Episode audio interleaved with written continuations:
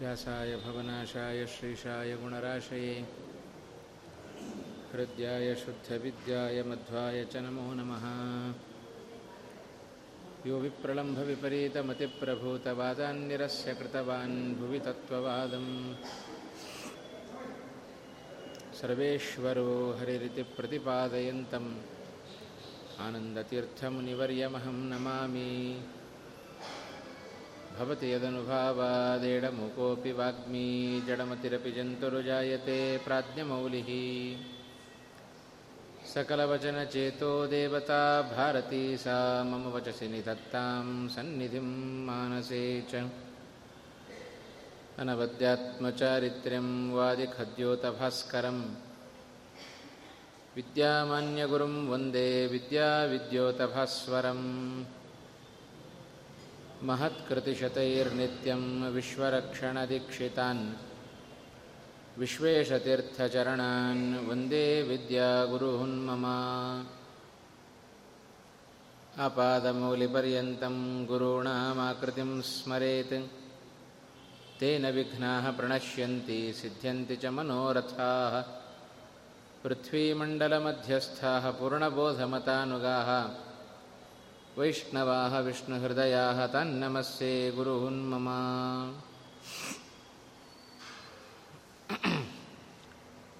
श्रीगुरुभ्यो नमः। श्रीमदानन्दतीर्थभगवत्पादाचार्यगुरुभ्यो नमः। हरिः ॐ हरिः ॐ हरिः ॐ। आपदाम् अपहर्तारं दातारं सर्वसम्पदाम् लोकाभिरामं श्रीरामं भूयो भूयो नमाम्यहम्। राघवो विजयं दद्यात् मम सीतापतिप्रभुः, राघवस्य पदद्वन्द्वं दद्यादमितवैभवम्। रामाय रामभद्राय रामचन्द्राय वेधसे, रघुनाथाय नाथाय सीतायाः पतये नमः। ಶ್ರೀರಾಮಚಂದ್ರನ ಗುಣಗಳನ್ನು ವರ್ಣನೆ ಮಾಡುವ ನಿಟ್ಟಿನಲ್ಲಿ ರಾಮಾಯಣ ವಿಸ್ತಾರವಾಗಿ ರಾಮನ ಕಥೆಯನ್ನು ಹೇಳಿದರೆ ಅದರ ಸಂಗ್ರಹವನ್ನು ರಾಘವೇಂದ್ರ ತೀರ್ಥರು ತಮ್ಮ ಗ್ರಂಥದಲ್ಲಿ ಮಾಡಿಕೊಟ್ಟರು. ಅದರ ವಿಸ್ತಾರವನ್ನು ಈಗ ನಾವು ಕಾಣ್ತಾ ಇದ್ದೇವೆ.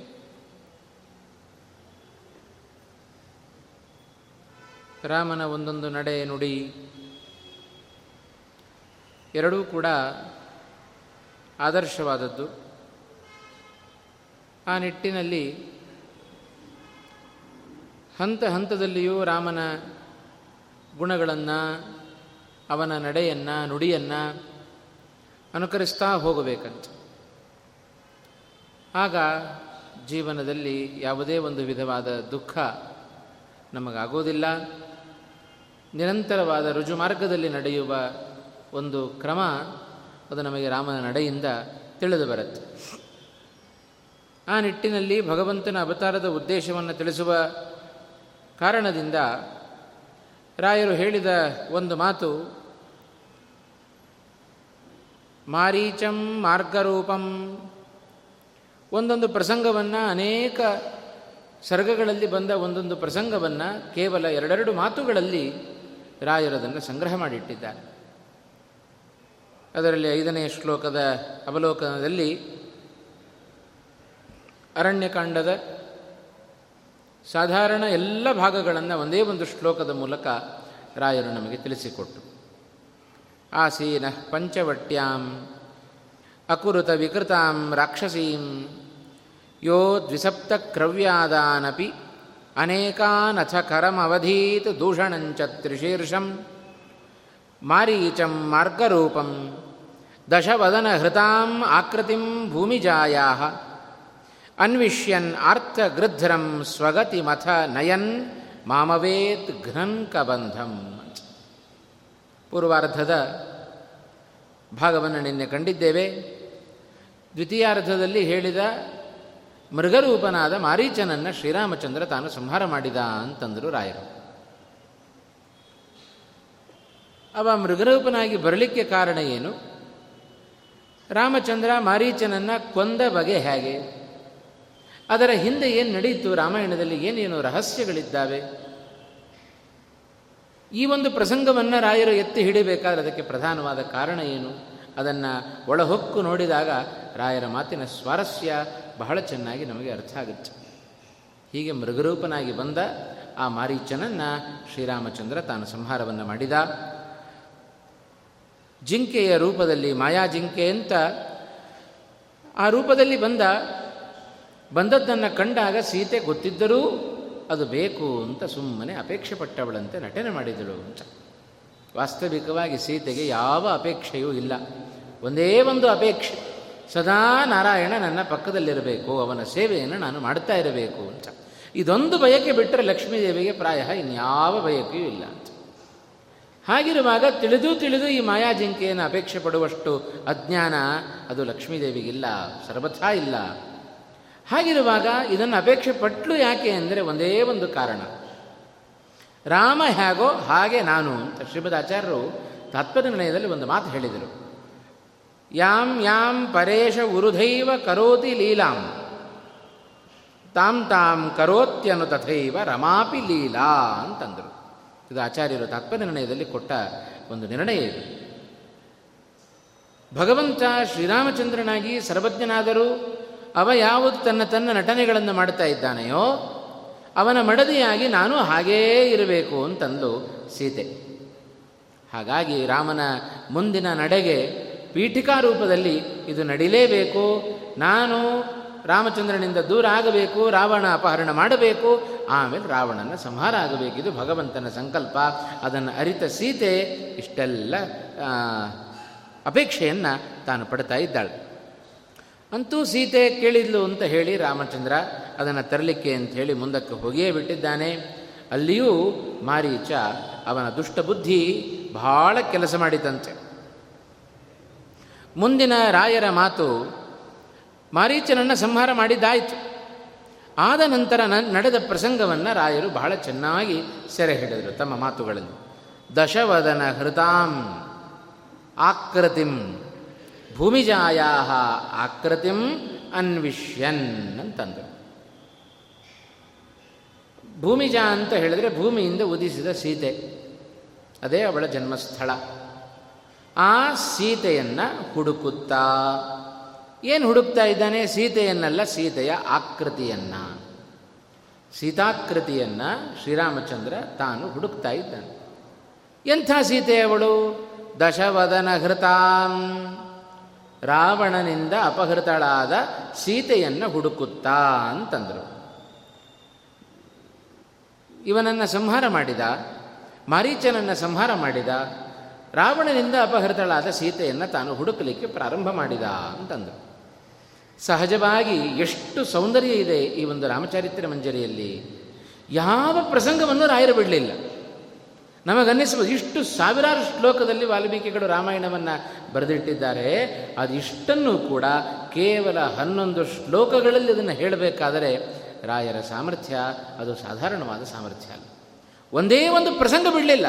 ಒಂದು ಸಣ್ಣ ಸಣ್ಣ ಕಥೆ ಆಗಿರಬಹುದು, ಸಣ್ಣ ಒಂದು ಮಾತಿನಲ್ಲಿ ಹೇಳಿ ಮುಂದಕ್ಕೆ ಹೋಗ್ತಾರೆ ರಾಯರು. ಆ ಪ್ರಸಂಗವನ್ನು ಬಿಡಲಿಲ್ಲ. ಯಾಕೆಂದರೆ ಶತಕೋಟಿ ವಿಸ್ತೃತವಾದದ್ದು ರಾಮಾಯಣ. ಅಷ್ಟು ವಿಸ್ತೃತವಾದ ರಾಮಾಯಣವನ್ನು ಚತುರ್ಮುಖ ಬ್ರಹ್ಮದೇವರಿಂದ ನಾರದರು, ನಾರದರ ಮೂಲಕ ವಾಲ್ಮೀಕಿಗಳು, ಅದು ತಲೆಯಿಂದ ತಲೆಗೆ ಹೋಗ್ತಾ ಹೋಗ್ತಾ ಇನ್ನೂ ಕಡಿಮೆ ಕಡಿಮೆ ಆಗ್ತಾ ಬಂತು. ಕೇವಲ ಕೆಲವೇ ಸಾವಿರ ಶ್ಲೋಕಗಳಲ್ಲಿ ವಾಲ್ಮೀಕಿಗಳಿಂದ ಮೂಡಿ ಬಂತು. ಇದರಲ್ಲಿಯೇ ರಾಮನ ನಡೆಗಳು, ರಾಮನ ನುಡಿಗಳು, ರಾಮನ ಆದರ್ಶಗಳು ಎಷ್ಟಿದ್ದಾವೆ ವಾಲ್ಮೀಕಿ ರಾಮಾಯಣದಲ್ಲಿ. ಇನ್ನು ಅಷ್ಟು ವಿಸ್ತೃತವಾದ ರಾಮಾಯಣದಲ್ಲಿ ಇನ್ನೆಷ್ಟಿರಲಿಕ್ಕಿಲ್ಲ. ಶ್ರೀರಾಮಚಂದ್ರ ತೋರಿದ ಲೀಲೆಗಳು, ಅವನ ಮಹಿಮೆಗಳು ಅಪಾರವಾದ ಲೀಲೆ. ಅದನ್ನು ಯಾರೂ ಓದಲಿಕ್ಕೆ ಸಾಧ್ಯ ಇಲ್ಲ. ಸರ್ವಜ್ಞರಾದ ವಾಯುದೇವರಿಗೆ ತಿಳಿಕೊಳ್ಳಬಹುದಷ್ಟೇ. ಅಷ್ಟು ಅಂಥ ಮಹಾಮಹಿಮನಾಗಿರತಕ್ಕಂಥ ವ್ಯಕ್ತಿ ಅವ ಶ್ರೀರಾಮಚಂದ್ರ. ಹಾಗಾಗಿ ರಾಯರು ಸರಳವಾಗಿ ಹೇಳ್ತಾ ಹೇಳ್ತಾ ಬಂದರು. ರಾವಣನಿಂದ ಅಪಹೃತಳಾದ ಸೀತೆಯನ್ನು ಹುಡುಕುತ್ತಾ ಅಂತಂದರು. ಯಾಕೆ ರಾವಣ ಅಪಹರಣ ಮಾಡಿದ? ಹೇಗೆ ಅಪಹರಣ ಮಾಡಿದ? ಕಥೆ ಗೊತ್ತೇ ಇದೆ ನಮಗೆ. ಸಹಜವಾಗಿ ಸರಳವಾಗಿ ರಾಯರು ಹೇಳಿದ ಅರ್ಥಗಳನ್ನು ಬಿಡಿಸ್ತಾ ಹೋದಾಗ ನಮಗೆ ಗೊತ್ತಾಗೋದು, ರಾವಣನ ರಾವಣ ಬಂದು ಸೀತೆಯ ಆಕೃತಿಯನ್ನು ಅಪಹರಣ ಮಾಡಲಿಕ್ಕೆ ಕಾರಣ ಮಾರೀಚ ತಾನು ಸಾಯುವಾಗ ಸುಮ್ಮನೆ ಸಾಯಲಿಲ್ಲಂತೆ. ರಾಮನ ಧ್ವನಿಯಲ್ಲಿ ಆ ಲಕ್ಷ್ಮಣ ಹಾಸೀತ ಅಂತ ಹೇಳಿ ತಾನು ಸತ್ತ, ಪ್ರಾಣವನ್ನು ತ್ಯಾಗ ಮಾಡಿದ ಅಂತಂತಾರೆ. ಅದಕ್ಕೆ ಪ್ರಾಯ ಲೋಕದಲ್ಲಿ ನಾನು ನೋಡಿ ಹುಟ್ಟಿಕೊಂಡದ್ದೇ ಮಾರೀಚನನ್ನು ನೋಡಿ ಅಂತ, ಹುಟ್ಟು ಗುಣ ಸುಟ್ಟರು ಹೋಗಲ್ಲ ಅಂತಾರೆ ನೋಡಿ. ಮಾರೀಚನ ನೋಡಿಯೇ ಆ ಗು ಆ ಮಾತು ಬಂದದ್ದು ಜಗತ್ತಿನಲ್ಲಿ. ಸ್ವಭಾವ ಅದು ಸಹಜವಾಗಿ ದುಷ್ಟ ಸ್ವಭಾವ, ಅದು ಮಾರೀಚನದ್ದು. ಏನಾದರೂ ಒಳ್ಳೆ ವ್ಯಕ್ತಿ ಅಂತ ಆಗಿದ್ದಿದ್ರೆ ರಾವಣ ಬಂದು ಹೇಳಿದಾಗ ಆಗೋದಿಲ್ಲ ಅಂತ ಹಠ ಹಿಡಿಬೋದಾಗಿತ್ತು. ನಿನ್ನನ್ನು ಸಂಹಾರ ಮಾಡಿಬಿಡ್ತೇನೆ ಅಂತಂದ ರಾವಣ. ಆಗ ಮಾರೀಚ ಆಲೋಚನೆ ಮಾಡಿದ್ದೇನು, ಕೆಲಸ ಮಾಡಿದರೂ ರಾಮನಿಂದ ಸಾಯ್ತೇನೆ, ಮಾಡದೇ ಇದ್ದರೂ ರಾವಣನಿಂದ ಸಾಯ್ತೇನೆ. ನಿಜವಾಗಲೂ ಅವನ ಸ್ವಭಾವ ಒಳ್ಳೆಯದಾಗಿತ್ತು ಅಂತಾಗಿದ್ದರೆ ರಾವಣ ಕೊಂದರೂ ಚಿಂತೆ ಇಲ್ಲ, ರಾಮನಿಗೆ ನಾನು ಅನ್ಯಾಯ ಮಾಡೋದಿಲ್ಲ ಅಂತ ಹಠ ಹಿಡಿದು ಕೂಡಬೋದಿತ್ತು. ಹಾಗೆ ಮಾಡಲಿಲ್ಲ. ರಾಮನನ್ನು ಬೇಕಾದಟ್ಟು ಹೊಗಳಿದ, ರಾಮನ ಪರಾಕ್ರಮವನ್ನು. ಮಾರೀಚ ರಾಮನ ಪರಾಕ್ರಮವನ್ನು ಹೊಗಳಿದ್ದು, ಅವನ ಪರಾಕ್ರಮವನ್ನು ಜಗತ್ತಿಗೆ ತೋರಿಸಿದ್ದು ರಾಮನ ಮೇಲಿನ ಭಕ್ತಿಯಿಂದಲ್ಲ, ಅವನ ಮೇಲಿನ ಭಯದಿಂದ. ರಾವಣ ರಾಮ ಅಂದರೆ ಹೀಗಿದ್ದಾನೆ ಅಂತ ಭಯ ಭಯದಿಂದ ವರ್ಣನೆ ಮಾಡಿದನೇ ಹೊರತು ಸಹಜವಾಗಿ ಭಕ್ತಿಯಿಂದ ಮಾರೀಚ ರಾಮನನ್ನು ವರ್ಣನೆ ಮಾಡಿದವನಲ್ಲ. ಅಷ್ಟು ಹಠ ಹಿಡಿದು ಕೂಡಬಹುದಾಗಿತ್ತು. ಸತ್ರೂ ಚಿಂತೆ ಇಲ್ಲ, ರಾಮನಿಗೋಸ್ಕರ ನಾನು ಪ್ರಾಣವನ್ನು ಬಿಡ್ತಾ ಇದ್ದೇನೆ ಅಂತ ಹೇಳಿ ಅವ ಇವತ್ತು ಇತಿಹಾಸದಲ್ಲಿ ಅಜರಾಮರನಾಗಿ ಬಿಡ್ತಾ ಇದ್ದ ಮಾರೀಚ. ರಾಮನಿಗೋಸ್ಕರ ಪ್ರಾಣತ್ಯಾಗ ಮಾಡಿದವ ಅಂತ. ಮುಂದೆ ಪ್ರಾಣತ್ಯಾಗ ಮಾಡಲಿಕ್ಕಿದ್ದಾನೆ ಒಬ್ಬ ಜಟಾಯು ಅಂತ.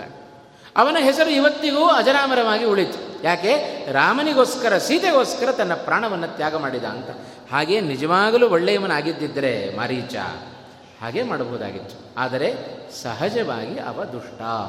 ಸಾಯೋ ಕಾಲಕ್ಕಾದರೂ ಚಿಂತೆ ಇಲ್ಲ, ರಾಮನಿಗೆ ಕೆಟ್ಟದ್ದು ಮಾಡೇ ನಾನು ಸಾಯಬೇಕು ಅಂತ ಹೀಗೆ ತೀರ್ಮಾನವನ್ನು ಮಾಡಿಕೊಂಡವ. ಆ ಲಕ್ಷ್ಮಣ ಹಾಸೀತ ಅನ್ನುವ ರಾಮನ ಧ್ವನಿಯಲ್ಲಿ ಕೂಗಿ ಅವ ಪ್ರಾಣವನ್ನು ತ್ಯಾಗ ಮಾಡ್ತಾ ಇದ್ದಾನೆ. ಹೀಗೆ ಅಂತೂ ರಾಮನ ಕೈಯಿಂದ ಮಾರೀಚನ ಸಂಹಾರ ಆಗಿದೆ. ಮಾರೀಚ ಸಾಯುವಾಗ ಇಂಥ ಒಂದು ಕೆಲಸವನ್ನು ಮಾಡಿ ತಾನು ಸತ್ತ. ಈ ಧ್ವನಿ ಆಶ್ರಮದಲ್ಲಿರುವ ಪಂಚವಟಿಯಲ್ಲಿರುವ ಸೀತೆಗೆ ಕೇಳಿಸಿತು. ಹಾ ಲಕ್ಷ್ಮಣ ಹಾಸೀತ ಅಂತ ಕರೀತಾ ಇದ್ದಾನೆ ರಾಮಚಂದ್ರ. ಸೀತೆಗೆ ಕೂಡಲೇ ದುಃಖ ಆಯಿತು. ಲಕ್ಷ್ಮಣನನ್ನು ಕರೆದು ಹೇಳ್ತಾ ಇದ್ದಾಳೆ. ಲಕ್ಷ್ಮಣನಿಗೆ ಹೇಳಿ ಹೋಗಿದ್ದ ಶ್ರೀರಾಮಚಂದ್ರ, ನಾನು ಜಿಂಕೆ ತೊಗೊಂಡು ಬರ್ತೇನೆ, ತೊಗೊಂಡು ಬರುವವರೆಗೂ ಸೀತೆಯ ಜೊತೆಯಲ್ಲಿರೋ ಅಂತ, ರಕ್ಷಣೆ ಮಾಡು ಅಂತ ಹೇಳಿ ಹೋಗಿತ್ತು. ಯಾವಾಗ ರಾಮನ ಧ್ವನಿ ಹೀಗೆ ಕೇಳಿಸ್ತೋ ಸೀತೆ ಹೇಳ್ತಾ ಇದ್ದಾಳೆ, ಲಕ್ಷ್ಮಣ ರಾಮ ಕಷ್ಟದಲ್ಲಿದ್ದಾನೆ, ಹಾಗಾಗಿ ನೀನು ಕೂಡಲೇ ರಾಮನ ಬಳಿಗೆ ಹೊರಡು ಅಂತಂತಾಳು. ಅದು ಲಕ್ಷ್ಮಣ ಹೇಳಿದ, ಯಾವ ಕಷ್ಟ ಬರೋದಿಲ್ಲ ರಾಮಚಂದ್ರನಿಗೆ. ಅಷ್ಟು ಸರಳವಾಗಿ ಅವ ಕಷ್ಟವನ್ನು ತೆಗೆದುಕೊಳ್ಳುವವನಲ್ಲ. ಎಂಥ ಸಿಂಹ ಬಂದರೂ ಏನು ಮಾಡೋದಿಲ್ಲ. ಯಾಕೆಂದರೆ ಇವನೇ ಪುರುಷ ಸಿಂಹ. ಇವ ಬರೀ ಪುರುಷ ಅಲ್ಲ, ಬರೀ ಸಿಂಹ ಅಲ್ಲ, ಪುರುಷ ಸಿಂಹ ಇವನು. ಹಾಗಾಗಿ ಇಂಥವನಿಗೆ ಯಾವ ಸಿಂಹ ಏನೂ ಮಾಡೋದಿಲ್ಲ, ಯಾವ ಕಾಡು ಪ್ರಾಣಿಗಳು ಏನೂ ಮಾಡೋದಿಲ್ಲ. ಹಾಗಿರುವಾಗ ನೀನು ಯಾಕೆ ಹೆದರ್ತಿ? ಇದು ಯಾವುದೋ ರಾಕ್ಷಸರ ಮಾಯಾಜಾಲ, ಇದು ಏನು ಹೆದರಬೇಡ ಅಂತ ಇಷ್ಟು ಸಮಾಧಾನ ಮಾಡಿದರೂ ಸೀತೆ ಮಾತ್ರ ತಾನು ದುಃಖವನ್ನು ಬಿಡಲಿಲ್ಲಂತೆ. ಯಾವಾಗ ಈ ಲಕ್ಷ್ಮಣ ಹೋಗೋದಿಲ್ಲ ಅಂತ ಹಠ ಹಿಡಿದು ಕೂತ್ನೋ, ಸೀತೆ ಕೆಲವೊಂದು ನಿಂದನೆಯ ಮಾತುಗಳನ್ನು ಲಕ್ಷ್ಮಣನಿಗೆ ಹೇಳ್ತಾ ಇದ್ದಾಳಂತೆ. ನಿಜವಾಗಲೂ ಅದನ್ನು ಕೇಳಿದರೆ ಎಂಥ ನಟನೆ ಸೀತೆಯದ್ದು!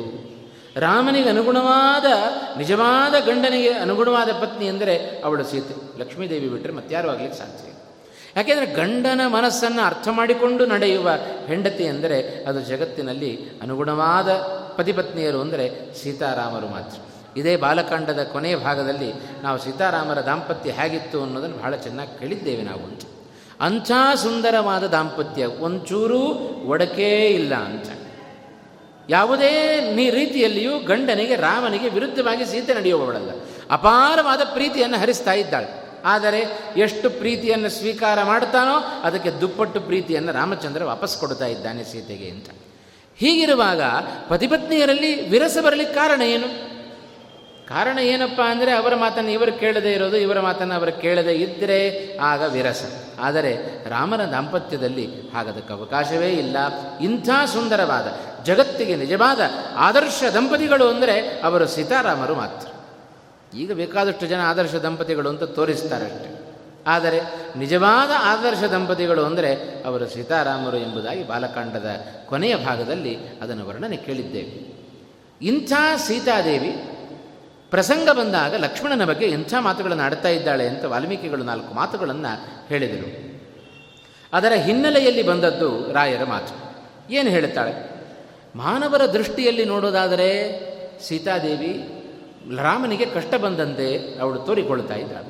ರಾಮನಿಗೆ ಕಷ್ಟ ಬಂದಿದೆ ಲಕ್ಷ್ಮಣ, ನೀನು ಹೊರಡು ಅಂತ ಹೇಳ್ತಾ ಇದ್ದ. ದೇವತೆಗಳ ದೃಷ್ಟಿಯಲ್ಲಿ ಮುಂದಿನ ಕಾರ್ಯ ಆಗಬೇಕು. ಲಕ್ಷ್ಮಣ ಹೋದರಷ್ಟೇ ರಾವಣ ನನ್ನ ಬಳಿಗೆ ಬರಲಿಕ್ಕೆ ಸಾಧ್ಯ. ಹಾಗಾಗಿ ಇದೆಲ್ಲ ಲಕ್ಷ್ಮೀನಾರಾಯಣರ ದೂರ ದೃಷ್ಟಿಯ ಆ ಒಂದು ಕ್ರಮವನ್ನು ಹೀಗೆ ನಾವು ರಾಮಾಯಣದ ಮೂಲಕ ತಿಳಿದುಕೊಳ್ಳಲಿಕ್ಕೆ ಸಾಧ್ಯತೆ ಇದೆ. ಲಕ್ ಅಪ್ಪಿ ತಪ್ಪಿ ಲಕ್ಷ್ಮಣ ರಾಮನ ಮಾತನ್ನು ಮೀರಲಾರ. ರಾಮ ಹೇಳಿ ಹೋಗಿದ್ದಾನೆ, ನಾನು ಬರುವವರೆಗೆ ಸೀತೆಯನ್ನು ಜೋಪಾನ ಮಾಡ್ಕೋ, ಅವಳಿಗೆ ರಕ್ಷಣೆಯನ್ನು ಕೊಡು ಅಂತ. ಹಾಗಾಗಿ ಏನು ಮಾಡಿದರೂ ಲಕ್ಷ್ಮಣ ಆಚೆ ಈಚೆ ಕದಲೋದಿಲ್ಲ ಅಂತ ತಿಳಿದ ಸೀತೆ ನಾಲ್ಕು ಮಾತುಗಳನ್ನು ಹೇಳ್ತಾ ಇದ್ದಾಳೆ. ಹೇಗೆ ಪ್ರಚೋದನೆಯನ್ನು ಮಾಡಿದಳು ನೋಡಲಿ ಹೋಗಲಿಕ್ಕೆ ಸೀತೆ. ಒಂದೆರಡು ಮಾತು ಹೇಳಿದ್ಲು, ಚೆನ್ನಾಗಿ ನಿಂದನೆ ಮಾಡ್ತಾ ಇದ್ದಾಳೆ ಲಕ್ಷ್ಮಣನನ್ನು. ಅನಾರ್ಯ ಕರುಣಾರಂಭ ನೃಶಂಸ ಕುಲಪಾಂಸನ ಅಹಂ ತವ ಪ್ರಿಯಂ ಮನ್ಯೇ ರಾಮಸ್ಯ ವ್ಯಸನಂ ಮಹತ್ ಸುದುಷ್ಟಸ್ತ್ವಂ ವನೇ ರಾಮಂ ಏಕಮೇಕೋನುಗಚ್ಚತಿ ಮಮ ಹೇತೋ ಪ್ರತಿಚ್ಛನ್ನಃ ಪ್ರಯತ್ನೋ ಭರತೇನವಾ ಅಂತಂದು. ಇನ್ನು ಬೇಕಾದಷ್ಟು ನಿಂದನೆಯ ಮಾತುಗಳು ರಾಮಾಯಣದಲ್ಲಿ ಉಲ್ಲೇಖ ಆಗಿದ್ದಾವೆ. ಪ್ರಸಂಗಕ್ಕೆ ನಮಗೆಷ್ಟು ಬೇಕೋ ಅಷ್ಟನ್ನು ಮಾತ್ರ ನಾವು ತೆಗೆದುಕೊಳ್ಳೋದು ಅಂತಾದರೆ, ಸೀತೆ ಲಕ್ಷ್ಮಣನನ್ನು ಕುರಿತು ಹೇಳುತ್ತಾ ಇದ್ದಾಳೆ. ಲಕ್ಷ್ಮಣ, ನನಗನ್ಸುತ್ತೆ ಪ್ರಾಯಃ ನನ್ನ ಉದ್ದೇಶದಿಂದಲೇ ನೀನು ಕಾಡಿಗೆ ಬಂದಿದ್ದಿ ಅಂತ. ರಾಮನಿಲ್ಲದ ಸಂದರ್ಭದಲ್ಲಿ ನನ್ನನ್ನು ಅಪಹರಣ ಮಾಡಬೇಕು ಅನ್ನೋ ಉದ್ದೇಶದಿಂದ ನೀನು ಇಲ್ಲಿಗೆ ಬಂದಿದ್ದಿ ಅಂತಂದು. ಲಕ್ಷ್ಮಣನ ನಿಜವಾಗಲೂ ಈ ಸೀತೆಯ ಮಾತನ್ನು ಕೇಳಿದಾಗ ಎಷ್ಟು ಮಾತುಗಳನ್ನು ಆಡ್ತಾಳೆ. ಆದರೆ ಲಕ್ಷ್ಮಣ ದಯಾರಹಿತ ಅಂತಂದು, ಪಾಪಿಷ್ಠ ಅಂತಂದು, ಕುಲಗೇಡಿ ಅಂತಂದು, ಕುಲಪಾಂಸನ ಅಂತ ಕರಿತಾ ಇದ್ದಾಳೆ. ಹೀಗೆಲ್ಲ ಸಂಬೋಧನೆಯನ್ನು ಮಾಡಿದಾಗ ಲಕ್ಷ್ಮಣನಿಗೆ ಭಾಳ ಬೇಸರ ಆಯಿತು. ಎಂದೂ ಸೀತೆಯ ಬಗ್ಗೆ ಹಾಗೆ ನೋಡಿದವನಲ್ಲ, ಆ ರೀತಿಯಾದ ಭಾವನೆಗಳನ್ನು ತಾನು ತೆಗೆದುಕೊಂಡವನಲ್ಲ. ಸೀತೆಯ ಹೆಚ್ಚು ಪರಿಚಯ ಇರೋದು ಸೀತೆಯದ್ದು ಲಕ್ಷ್ಮಣನಿಗೆ ಅಂದರೆ ಸೀತೆಯ ಕಾಲುಗಳದ್ದು. ಪ್ರತಿನಿತ್ಯ ಪಾದಸೇವೆಯನ್ನು ಮಾಡಿ ಮಾಡಿ ಮಾಡಿ ಸೀತೆಯ ಪಾದಗಳನ್ನು ಸದಾ ತಾನು ಕನಸಿನಲ್ಲಿಯೂ ಸ್ಮರಣೆ ಮಾಡುವ ವ್ಯಕ್ತಿ. ಎಂದೂ ಸೀತೆಯ ಬಗ್ಗೆ ವಿನಾಕಾರಣ ಮನಸ್ಸಿನಲ್ಲಿಯೂ ಕೂಡ ಕೆಟ್ಟ ಭಾವನೆಗಳನ್ನು ತಂದುಕೊಳ್ಳದ ವ್ಯಕ್ತಿ ಅವ ಲಕ್ಷ್ಮಣ. ಹಾಗಿರುವಾಗ ಸೀತೆ ಎಂಥ ಮಾತುಗಳನ್ನು ಹೇಳ್ತಾ ಇದ್ದಾಳೆ. ದುಷ್ಟನಾದ ನೀನು ಹದಿನಾಲ್ಕು ವರ್ಷ ನಮ್ಮ ಜೊತೆಗೆ ಕಾಡಿನಲ್ಲಿ ಇರ್ತೇನೆ ಅಂತ ಬಂದದ್ದು ಯಾಕೆ ಅಂದರೆ, ರಾಮನಿಲ್ಲದ ಸಮಯದಲ್ಲಿ ನನ್ನನ್ನು ನೀನು ಅಪಹರಣ ಮಾಡಬೇಕು ಅನ್ನೋ ಉದ್ದೇಶದಿಂದ ನೀನು ಬಂದಿದ್ದಿ ಅಂತ. ಈ ಮಾತುಗಳನ್ನು ಲಕ್ಷ್ಮಣನಿಗೆ ನಿಜವಾಗಲೂ ಕೇಳಿಸಿಕೊಳ್ಳಿಕ್ಕೆ ಆಗಲಿಲ್ಲ. ಸುಮ್ಮನೆ ಅಣ್ಣನ ಸೇವೆ ಅಂತ ನಿನ್ನದೊಂದು ನಟನೆ ಅಂತಂದುಬಿಟ್ರು. ಅದಕ್ಕೋಸ್ಕರ ನಟನೆಯಿಂದಾಗಿ ಮಾಡಿದ್ದಲ್ಲ ಲಕ್ಷ್ಮಣ. ಮಹಾ ರಾಮನಲ್ಲಿ ಮಹಾಭಕ್ತ. ಆದರೆ ಇದೆಲ್ಲ ಸೀತೆ ಹೃದಯದಿಂದ ಆಡಿದ ಮಾತುಗಳಲ್ಲ ಲಕ್ಷ್ಮಣನ ಬಗ್ಗೆ. ಆದರೆ ಲಕ್ಷ್ಮಣ ಸೀತೆಯ ಆಂತರ್ಯವನ್ನು ಅರ್ಥ ಮಾಡಿಕೊಳ್ಳದೆ ಸಿಟ್ಟು ಬಂದುಬಿಡುತ್ತೆ ಅವನಿಗೆ. ಸೀತೆ ಇಂಥ ಮಾತುಗಳನ್ನು ಹೇಳ್ತಾ ಇದ್ದಾಳಲ್ಲ ಅಂತ ಬಹಳ ಸಿಟ್ಟುಗೊಂಡ. ಸಿಟ್ಟುಗೊಂಡು ಕೂಡಲೇ ಹೊರಟೇ ಬಿಟ್ಟ. ರಾಮ ಇದ್ದಲ್ಲಿ ಎಲ್ಲಿದ್ದಾನೋ ಅಲ್ಲಿಗೆ ಹೊರಟೇ ಬಿಟ್ಟ ಅಂತ ನಮಗೆ ಒಂದು ಆಲೋಚನೆ ಮಾಡ್ಬೋದಿತ್ತಲ್ಲ ನಾವು. ಲಕ್ಷ್ಮಣನಿಗಷ್ಟು ವಿವೇಕವನ್ನು ಕಳೆದುಕೊಳ್ಳದೇ ಇದ್ದಿದ್ದರೆ, ಅದಕ್ಕೆ ಹೇಳ್ತಾರೆ ನೋಡಿ, ಸಿಟ್ಟಿನ ಕೈಯಲ್ಲಿ ಎಂದು ನಮ್ಮ ಬುದ್ಧಿ ಕೊಡಬಾರದು ಅಂತ. ಹಾಗೆ ಅವಿವೇಕದಿಂದ ಲಕ್ಷ್ಮಣ ಏನು ಮಾಡಿದ, ಸೀತೆ ಹೀಗೆ ಹೇಳ್ತಾ ಇದ್ದಾಳಲ್ಲ ಅಂತ ಹೇಳಿ ಸಿಟ್ಟು ಮಾಡಿಕೊಂಡು ನೇರವಾಗಿ ರಾಮ ಇದ್ದಲ್ಲಿ ಹೋಗೇ ಬಿಟ್ಟ. ನಿಜವಾಗಲೂ ಅವ ಹೋಗ್ತೇನೆ ಅಂತ ಹೇಳಿ ಅಲ್ಲೇ ಎಲ್ಲಾದರೂ ಮರೆಯಲ್ಲಿ ನಿಂತುಕೊಳ್ಬಹುದಾಗಿತ್ತು. ಅಷ್ಟು ರಾಮನ ಮೇಲೆ ಅವನಿಗೆ ಭರವಸೆ ಇದೆ. ತನ್ನ ವಿವೇಕವನ್ನು ಅವ ಕಳ್ಕೊಳ್ಳಿಲ್ಲ ಅಂತಾಗಿದ್ದಿದ್ದರೆ ಅಲ್ಲೇ ಮರೆಯಲ್ಲಿ ನಿಂತುಕೊಂಡೇ ಇರಬಹುದಾಗಿತ್ತು. ರಾಮ ಬರುವವರೆಗೆ, ಆಮೇಲೆ ಬರ್ಬೋದಾಗಿತ್ತು. ಆದರೆ ಹಾಗೆ ಮಾಡಲಿಲ್ಲ ಲಕ್ಷ್ಮಣ. ಅವಿವೇಕ ಸಿಟ್ಟಿನಿಂದಾಗಿ ವಿವೇಕವನ್ನು ಕಳೆದುಕೊಂಡ. ಅವಿವೇಕಿಯಾಗಿ ರಾಮನಿದ್ದಲ್ಲಿಗೆ ಹೋಗೇ ಬಿಟ್ಟ ಲಕ್ಷ್ಮಣ ಅಂತ. ಇದು ಲಕ್ಷ್ಮಣನ ಒಂದು ಭಾವನೆಯನ್ನು ನಾವು ಇಲ್ಲಿ ತಿಳ್ಕೊಳ್ಳಿಕ್ಕೆ ಸಾಧ್ಯತೆ ಇದೆ. ಹಾಗೆ ಸೀತೆ ಯಾವಾಗ ಲಕ್ಷ್ಮಣನಿಂದ ದೂರ ಆದಳೋ ಏಕಾಕಿಯಾಗಿ ಆಶ್ರಮದಲ್ಲಿ ಒಬ್ಬಳೇ ಇದ್ದಾಳೆ. ಇದೇ ಸಮಯವನ್ನು ಕಾಯ್ತಾ ಇದ್ದ ರಾವಣ. ಹೀಗೆ ಆಗಬೇಕು ಅಂತವನ ಅಪೇಕ್ಷೆ ಇತ್ತು. ಮಾಯಾಮೃಗವನ್ನು ಅಪೇಕ್ಷೆ ಪಡಬೇಕು, ರಾಮಚಂದ್ರ ಅವನನ್ನು ಹುಡುಕೊಂಡು ಹೋಗಬೇಕು, ಅದಕ್ಕನುಗುಣವಾಗಿ ಮಾರೀಚನ ಕೂಗು, ಇದೆಲ್ಲವೂ ಅವನು ಅಂದುಕೊಂಡು ಹಾಗೆ ನಡೀತು. ಏಕಾಕಿಯಾದ ಸೀತೆಯ ಬಳಿಯಲ್ಲಿ ರಾಮ ರಾವಣ ಹತ್ತಿರ ಬರ್ತಾ ಇದ್ದಾನೆ. ನೀನು ಯಾರು ಅಂತ ಪ್ರಶ್ನೆ ಮಾಡಿದನು. ಅದಕ್ಕೆ ಸಮರ್ಪಕವಾಗಿ ಸೀತೆ ತಾನು ಎಲ್ಲ ತನ್ನ ಹಿಂದಿನ ವೃತ್ತಾಂತವನ್ನು ಹೇಳಿಕೊಳ್ತಾ ಇದ್ದಾಳೆ. ಯಾಕೆ ಕಾಡಿಗೆ ಬಂದೆ, ನನ್ನ ಜೊತೆ ಕಾಡಿನಲ್ಲಿ ಯಾರಿದ್ದಾರೆ, ನಾನು ಒಬ್ಬಳೇ ಇರೋದಲ್ಲ, ನನ್ನ ಜೊತೆಗಿಬ್ಬರು ಮಹಾಪುರುಷರಿದ್ದಾರೆ ಅಂತಂದರು. ಐದು ನಿಮಿಷದ ಕೆಳಗೆ ಲಕ್ಷ್ಮಣನಿಗೆ ಯದ್ವಾದದ್ದು ಬೈದ ವ್ಯಕ್ತಿ, ನಿಂದನೆಯ ಮಾತುಗಳನ್ನಾಡಿದ ವ್ಯಕ್ತಿ ಸೀತೆ. ಆದರೆ ನಿಜವಾದ ಅವಳ ಆಂತರ್ಯ ಏನು ಲಕ್ಷ್ಮಣನ ಬಗ್ಗೆ ಅದನ್ನು ರಾವಣನ ಎದುರುಗಡೆ ಹೇಳ್ತಾಳೆ ಸೀತಾದೇವಿ ಅಂತ. ನನ್ನ ಜೊತೆಗಿಬ್ಬರು ಮಹಾಪುರುಷರಿದ್ದಾರೆ, ಒಬ್ಬನ ಒಬ್ಬ ನನ್ನ ಪತಿಯಾದ ಶ್ರೀರಾಮಚಂದ್ರ, ಮತ್ತೊಬ್ಬ ಅವನ ತಮ್ಮನಾದ ಲಕ್ಷ್ಮಣ ಅಂತಂದು. ಲಕ್ಷ್ಮಣನ ಬಗ್ಗೆ ಅಷ್ಟು ನಿಜವಾದ ಪ್ರೀತಿ, ಯಾಕೆ ಅಂದರೆ ಅವಳ ಪ್ರಾಮಾಣಿಕವಾದ ಲಕ್ಷ್ಮಣನ ಭಕ್ತಿಯನ್ನು ತಾನು ಉಂಡವಳು ಸೀತಾದೇವಿ. ಹಾಗಿರುವಾಗ ಲಕ್ಷ್ಮಣನ ಮೇಲೆ ಎಂದೂ ಕೆಟ್ಟ ಭಾವನೆ ಅವಳಿಗೂ ಇಲ್ಲ, ಹಾಗೆ ಲಕ್ಷ್ಮಣನಿಗೂ ಸೀತೆಯ ಮೇಲೆ ಯಾವ ಕೆಟ್ಟ ಭಾವನೆಗಳು ಇಲ್ಲ ಅಂತ. ಅದಕ್ಕೆ ನೋಡ್ರಿ, ಮುಂದೆ ದಾಸರು ಒಂದು ಮಾತು ಹೇಳೋದುಂಟು, ಸುಂದರಕಾಂಡದಲ್ಲಿ ಬರುವ ಒಂದು ಪ್ರಸಂಗ ಇದೇ. ಹನುಮಂತ ಲಂಕೆ ಸಮುದ್ರವನ್ನು ಉಲ್ಲಂಘನೆ ಮಾಡಿ ಸೀತೆಯನ್ನು ಭೇಟಿಯಾಗ್ತ. ನಾನು ರಾಮನ ದೂತ ಅಂತ ಹೇಳಿಕೊಂಡ, ಹೆಮ್ಮೆಯಿಂದ ಹೇಳಿಕೊಂಡ, ರಾಮ ನನ್ನನ್ನು ಕಳಿಸಿಕೊಟ್ಟಿದ್ದಾನೆ ಅಂತ. ಆಗ ಸೀತಾದೇವಿ ಕೇಳ್ತಾಳಂತೆ ಹನುಮಂತನ ಬಳಿ. ದಾಸರು ಒಂದು ಮಾತು ಹೇಳಿದರು, ಎನ್ನ ಕಂದ ಹಳ್ಳಿಯ ಹನುಮ ಚೆನ್ನಾಗಿ ಹರೇ ಲಕ್ಷ್ಮಣ ದೇವರು ಅಂತ ಕೇಳಿದ್ರು. ಮತ್ತಾರನ್ನು ವಿಚಾರಿಸಲಿಲ್ಲ, ತನ್ನ ಅತ್ತೇಂದ್ರನ್ನು ವಿಚಾರಿಸಲಿಲ್ಲ, ಗಂಡನಾದ ರಾಮನನ್ನು ಮೊದಲು ವಿಚಾರಿಸಲಿಲ್ಲ.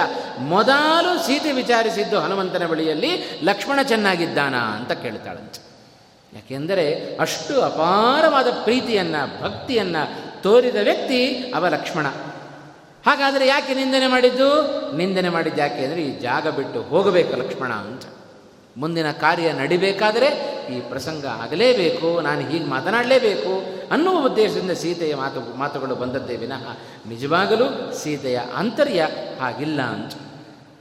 ಅವರಿಬ್ಬರ ಬಗ್ಗೆ, ಅಣ್ಣ ತಮ್ಮಂದಿರ ಬಗ್ಗೆ ಸೀತೆಯ ಕೆಲವೊಂದು ಮಾತುಗಳನ್ನು ನಾವು ನೋಡಿದರೆ ಎಂತ ಹೇಗೆ ರಾವಣನಿಗೆ ಪರಿಚಯ ಮಾಡಿಸಿಕೊಡ್ತಾಳೆ ಸೀತೆ. ಸಭ್ರಾತ ಲಕ್ಷ್ಮಣೋ ನಾಮ ಧರ್ಮಚಾರಿ ದೃಢವ್ರತಃ ಅನ್ವಗಚ್ಚದ್ಧನುಷ್ಪಾಣಿ ಪ್ರವ್ರಜಂತಂ ಮಯಾ ಸಹ ಅಂತ. ಜಟೀ ತಾಪಸರೂಪೇಣ ಮಯಾ ಸಹ ಸಹಾನುಜಃ ಪ್ರವಿಷ್ಟಃ ದಂಡಕಾರಣ್ಯಂ ಧರ್ಮನಿತ್ಯೋ ಜಿತೇಂದ್ರಿಯಃ ಅಂತ. ರಾಮ ಹಾಗೂ ಲಕ್ಷ್ಮಣ ಇವರಿಬ್ಬರನ್ನ ಬಹಳ ಚೆನ್ನಾಗಿ ಪರಿಚಯ ಮಾಡಿಸಿಕೊಡ್ತಾಳೆ ಸೀತೆ ರಾವಣನಿಗೆ. ರಾಮ ಹೇಗಿದ್ದಾನೆ ಗೊತ್ತಾ? ರಾಮ ಕಾಡಿಗೆ ಬಂದ, ಬಂದದ್ದು ಯಾಕೆ? ತಂದೆಯ ಮಾತನ್ನು ಎಂದೂ ಮೀರದ ವ್ಯಕ್ತಿ ಅವ ಶ್ರೀರಾಮಚಂದ್ರ. ಕಾಡಿಗೆ ಹೋಗಬೇಕು ಅಂತ ತಂದೆ ತಾಯಿಯ ಆದೇಶ ಆಯಿತು. ಇಡೀ ಊರಿನ ಜನತೆ ಬೇಡ ಬೇಡ ಬೇಡ ಅಂತಂದರೂ ಧಿಕ್ಕರಿಸಿ ರಾಮಚಂದ್ರ ಅವ ಕಾಡಿಗೆ ಬಂದ. ಬರುವಾಗ ಸುಮ್ಮನೆ ಬಂದ. ರಾಮನ ಒಂದು ಗುಣವನ್ನು ಚೆನ್ನಾಗಿ ಸೀತೆ ಹೇಳ್ತಾಳೆ. ರಾಮನ ಸ್ವಭಾವ ಏನು? ದದ್ಯಾನ್ನ ಪ್ರತಿಗೃಹೀಯಾತ್. ಇದು ಪ್ರಾಯ ಎಲ್ಲ ವರ್ಣದವರಿಗೂ ಅನ್ವಯಿಸುವ ಈ ಮಾತು, ರಾಮನ ಗುಣವನ್ನು ತಿಳಿಸುವ ಈ ಮಾತು. ರಾಮನ ಸ್ವಭಾವ ಏನು, ರಾಮನ ಗುಣ ಏನು? ರಾಮನಿಗೆ ಕೊಟ್ಟು ಅಭ್ಯಾಸವೇ ಹೊರತು ತೆಗೆದುಕೊಂಡು ರಾಮನಿಗೆ ಅಭ್ಯಾಸ ಇಲ್ಲ ಅಂತ. ಆದರೆ ತೆಗೆದುಕೊಳ್ಳುವ ಅಧಿಕಾರ ಬ್ರಾಹ್ಮಣರಿಗುಂಟು. ಬ್ರಾಹ್ಮಣ ಕೊಡಲೂಬೇಕು, ತೆಗೆದುಕೊಳ್ಳಬೇಕು ಅಂತ. ಕ್ಷತ್ರಿಯನಾದವ ಕೊಡ್ಲಿಕ್ಕೆ ಮಾತ್ರ ಅವ ಯೋಗ್ಯ ಅಂತ. ಆದರೆ ರಾಮನಿಗೆ ರಾಮ ಯಾವಾಗಲೂ ಕೂಡ ದದ್ಯಾನ್ನ ಪ್ರತಿಗೃಹೀಯಾತ್, ಅವ ಕೊಡ್ತಾನೆ ವಿನಃ ಕೈ ಚಾಚಿ ಮತ್ತೊಬ್ಬರ ಎದುರಿಗೆ ಭಿಕ್ಷೆ ಬೇಡುವ ವ್ಯಕ್ತಿ ಅವ ಶ್ರೀರಾಮಚಂದ್ರ ಅಲ್ಲ ಅಂತ. ಇದು ಉತ್ತಮ ಕ್ಷತ್ರಿಯರ ಲಕ್ಷಣ ಅಂತ. ಕ್ಷತ್ರಿಯರಾದವರು ಎಂದೂ ಮತ್ತೊಬ್ಬರ ಬಳಿಯಲ್ಲಿ ಭಿಕ್ಷೆ ಬೇಡಬಾರದು, ಕೈ ಒಡ್ಡಬಾರದಂತ. ಅದಕ್ಕೆ ಪ್ರಾಯ ಇದೇ ರಾಮಚಂದ್ರ ಕೃಷ್ಣನಾಗಿ ಅವತಾರವನ್ನು ಮಾಡಿದಾಗ ಜರಾಸಂಧನ ಬಳಿಗೆ ಹೋದ.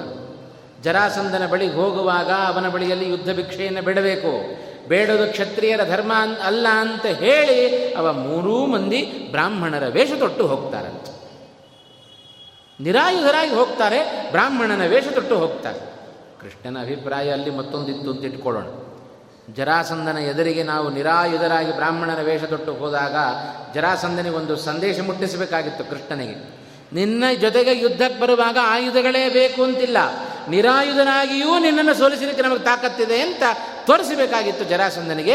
ಹಾಗೆ ಕೃಷ್ಣ ಪರಮಾತ್ಮ ಹಾಗೂ ಹೋದ, ಅದು ಅವನ ಅಭಿಪ್ರಾಯ ಇತ್ತು ಅಂತ.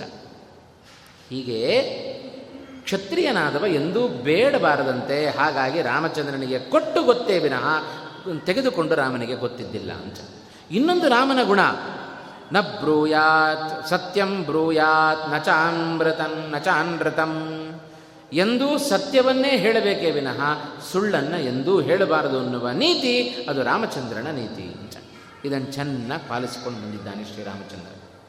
ಸತ್ಯವನ್ನೇ ಹೇಳಬೇಕು ಅಂದರೆ ಇದ್ದದನ್ನು ಇದ್ದ ಹಾಗೆ ಹೇಳಿ, ಮತ್ತೊಬ್ಬರ ಮನಸ್ಸನ್ನು ನೋಯಿಸೋದು ಸತ್ಯ ಅಲ್ಲಂತೆ. ಸತ್ಯಂ ಬ್ರೂಯಾತ್ ಪ್ರಿಯಂ ಬ್ರೂಯಾತ್ ನ ಬ್ರೂಯಾತ್ ಸತ್ಯಮಪ್ರಿಯಂ. ಸುಭಾಷಿತ ಹೇಳುವ ಮಾತಿದು. ನಿಜವಾದ ಸತ್ಯ ಅಂದರೇನು ಮಹಾಭಾರತದಲ್ಲಿ ಕೃಷ್ಣ ಹೇಳಿದ ಅದೇ ಮಾತನ್ನು ಶ್ರೀಮದಾಚಾರ್ಯ ಮಹಾಭಾರತ ತಾತ್ಪರ್ಯ ನಿರ್ಣಯದಲ್ಲೂ ಹೇಳಿದರು. ಸತ್ಯಸ್ಯ ವಚನಂ ಶ್ರೇಯಃ ಸತ್ಯ ಜ್ಞಾನಂತು ದುಷ್ಕರಂ. ಆದರೆ ಸತ್ಯದ ಆಡಬೇಕು, ಸತ್ಯವಾದ ಮಾತು ಶ್ರೇಯಸ್ಕರ. ಆದರೆ ಸತ್ಯವನ್ನು ಯಾವುದು ಸತ್ಯ ಯಾವುದು ಮಿಥ್ಯ ಅಂತ ತಿಳಿದು ಆಡೋದಿದೆಯಲ್ಲ ಅದು ದುಷ್ಕರ ಅಂತಂದ. ಹಾಗಾದರೆ ಯಾವುದು ಸತ್ಯ? ಯಸ್ಸತಾಂ ಹಿತಮತ್ಯಂತಂ ತತ್ ಸತ್ಯಂ ಇತಿ ಇತಿ ನಿಶ್ಚಯ. ಯಾವುದು ಸಜ್ಜನರ ಮನಸ್ಸಿಗೆ ಅದು ಹಿತವೋ ನಾವಾಡುವ ಮಾತು ಅದು ಸತ್ಯ ಅಂತ ಕರೆಸಿಕೊಳ್ಳುತ್ತೆ. ರಾಮನ ಮಾತಿನಿಂದ ಒಬ್ಬರಿಗೆ ಮನಸ್ಸಿಗೆ ನೋವಾಯಿತು ಅಂತ ಅವನ ಇಡೀ ಜೀವನದಲ್ಲಿ ನಾವು ಕಾಣಲಿಕ್ಕೆ ಸಾಧ್ಯ ಇಲ್ಲ. ಇಂಥ ವ್ಯಕ್ತಿತ್ವ ಅದು ರಾಮನ ವ್ಯಕ್ತಿತ್ವ. ಇಂಥ ವ್ಯಕ್ತಿತ್ವವನ್ನು ಗುಣಗಳನ್ನು ಪಡೆದ ವ್ಯಕ್ತಿ ನನ್ನ ಶ್ರೀರಾಮಚಂದ್ರ, ನನ್ನ ಪತಿ ಅಂತ ರಾವಣನಿಗೆ ಪರಿಚಯ ಮಾಡಿಸಿಕೊಂಡು. ಮತ್ತೊಬ್ಬ ಇದ್ದಾನಲ್ಲ ಲಕ್ಷ್ಮಣ, ಅವೆಯನ್ನು ಸಾಧಾರಣ ಅಂತ ತಿಳ್ಕೊಳ್ಳಬೇಡ. ಮಹಾಪರಾಕ್ರಮಿಯಾದ ವ್ಯಕ್ತಿ ಲಕ್ಷ್ಮಣ. ಅವನ ದೃಢವಾದ ಧರ್ಮನಿಷ್ಠೆ, ಜಿತೇಂದ್ರಿಯತ್ವ, ಕರ್ತವ್ಯ ನಿಷ್ಠೆ ಇವೆಲ್ಲ ಆದರ್ಶಪ್ರಾಯವಾದದ್ದು ಅಂತಂದು.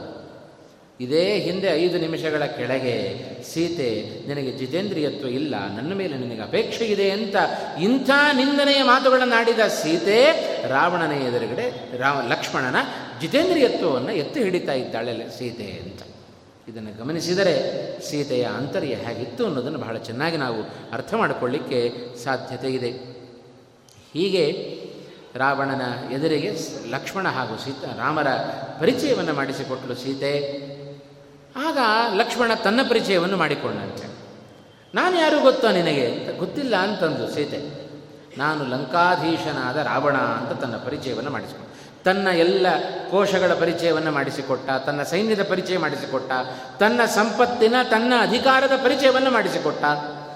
ಆ ಸಂದರ್ಭದಲ್ಲಿ ಸೀತೆಗೆ ಕೆಲವೊಂದು ಪ್ರಲೋಭನೆಗಳನ್ನು ಒಡ್ಡುತ್ತಾ ಇದ್ದಾನೆ ರಾವಣ ಅಂತ. ನನ್ನನ್ನು ನೀನು ಮದುವೆ ಮಾಡಿಕೊಂಡರೆ ಸುಖದ ಸುಪ್ಪತ್ತಿಗೆಯಲ್ಲಿ ನಿನ್ನನ್ನು ಇಡುತ್ತೇನೆ, ಎಲ್ಲ ಸಂಪತ್ತುಗಳನ್ನು ನಿನಗೇ ಧಾರೆ ಎರಿತೇನೆ. ಅವ ಕೊಟ್ಟ ಪ್ರಲೋಭನೆಗಳನ್ನು ಕೇಳಿದರೆ ಯಾರಾದರೂ ಮರಳಾಗಬೇಕು. ಅಂಥಂಥ ದೊಡ್ಡ ದೊಡ್ಡ ಬೇಡಿಕೆ ಬಯಕೆಗಳನ್ನು ತಾನು ಸೀತೆಯ ಎದುರುಗಡೆ ಇಡ್ತಾ ಇದ್ದಾನೆ. ಲಂಕಾಪಟ್ಟಣದ ಸಕಲ ವೈಭವ, ನಿಜವಾಗಲೂ ಲಂಕಾಪಟ್ಟಣದ ವೈಭವವನ್ನು ವಾಲ್ಮೀಕಿಗಳು ಬಹಳ ಚೆನ್ನಾಗಿ ಮಾಡ್ತಾರೆ. ಯಾವಾಗ ಹನುಮಂತ ಹೋಗಿ ಇಳಿದ್ನಲ್ಲ ಲಂಕಾಪಟ್ಟಣದಲ್ಲಿ, ಆಗ ಲಂಕಾಪಟ್ಟಣ ಹನುಮಂತ ನೋಡಿದ ಲಂಕಾಪಟ್ಟಣ ಹೇಗಿತ್ತು ಅಂತ ಸುಂದರಕಾಂಡ ಬಹಳ ವಿಸ್ತಾರವಾಗಿ ಲಂಕಾಪಟ್ಟಣವನ್ನು ವರ್ಣನೆ ಮಾಡ್ತಾ ಇದೆ. ಸಾಕ್ಷಾತ್ ಇಂದ್ರನ ಅಮರಾವತಿಯಂತೆ ಕಂಗೊಳಿಸ್ತಾ ಇರಬೇಕು, ಅದಕ್ಕಿಂತಲೂ ಹೆಚ್ಚಿನ ಕಾಂತಿ ರಾವಣನ ಲಂಕಾಪಟ್ಟಣದಲ್ಲಿತ್ತಂತೆ. ಇಂಥ ಮಹಾ ಲಂಕಾಪಟ್ಟಣ ಅದು, ಅದರ ಸಕಲ ವೈಭವಗಳನ್ನು ನಾನು ನಿನಗೆ ಕೊಟ್ಟು ಬಿಡ್ತೇನೆ ಅಂತಂದ. ನೀನು ನನ್ನನ್ನು ಮದುವೆ ಆಗು ಅಂತಂದ. ಯಾವುದೇ ಕಾರಣಕ್ಕೂ ಸೀತೆ ಮಾತ್ರ ಅದಕ್ಕೆ ಒಪ್ಪಲಿಲ್ಲ ಅಂತ ಬಲಾತ್ಕಾರ ಮಾಡಿದ ರಾವಣ. ಅವಳನ್ನು ಎಳೆದುಕೊಂಡು ಹೋಗಲಿಕ್ಕೆ ತಾನು ಪ್ರಯತ್ನಪಟ್ಟ ಅಂತ. ಅದನ್ನು ರಾಯರು ತಮ್ಮ ಮಾತಿನಲ್ಲಿ ಹೇಳಿದರು. ದಶಹೃ ದಶವದನ ಹೃತಾಂ ಆಕೃತಿಂ ಭೂಮಿಜಾಯಾಹ ಅಂತ. ದಶವದನ ಹೃತಾಂ, ಸೀತೆಯನ್ನು ಅಪಹರಣ ಮಾಡಿದ. ಯಾರನ್ನು ಅಪಹರಣ ಮಾಡಿದ? ಸೀತೆಯ ಆಕೃತಿಯನ್ನು ರಾವಣ ಅಪಹರಣ ಮಾಡಿದನೇ ಹೊರತು ಸೀತೆಯನ್ನಲ್ಲ ಅಂತ. ಹಾಗಾದರೆ ಇಷ್ಟು ದಿವಸ ರಾಮಚಂದ್ರ ಇದ್ದದ್ದು ಸೀತೆಯ ಆಕೃತಿಯ ಜೊತೆಗಿದ್ದ, ಸೀತೆಯ ಜೊತೆಗಲ್ಲವ ಇದ್ದದ್ದು? ರಾವಣ ಎದುರುಗಡೆ ಬರುವವರೆಗೂ ಸೀತೆಯ ಸೀತೆಯೇ ಇದ್ದದ್ದು. ಯಾವಾಗ ರಾವಣ ಬಲಾತ್ಕಾರ ಮಾಡಲಿಕ್ಕೆ ಸ್ಪರ್ಶ ಮಾಡಲಿಕ್ಕೆ ಮುಂದಾದನೋ ಆ ಕ್ಷಣದಲ್ಲಿ ಆಕೃತಿ ಬಂತು. ಎಲ್ಲಿಂದ ಬಂತು? ಬಹಳ ವಿಚಿತ್ರ ಇದೆಲ್ಲ. ದೈವಲೀಲೆ ಇದು. ನಮ್ಮ ನಮ್ಮ ಊಹೆಗೆ ನಿಲುಕದ್ದು ಇವೆಲ್ಲ. ಹೇಗಪ್ಪ ಅಂತ ನಾವು ಸಾಧಾರಣವಾಗಿ ಕಣ್ಕಟ್ಟು ವಿದ್ಯೆಗಳನ್ನೇ ನಾವು ನಂಬಿಬಿಡ್ತೇವೆ.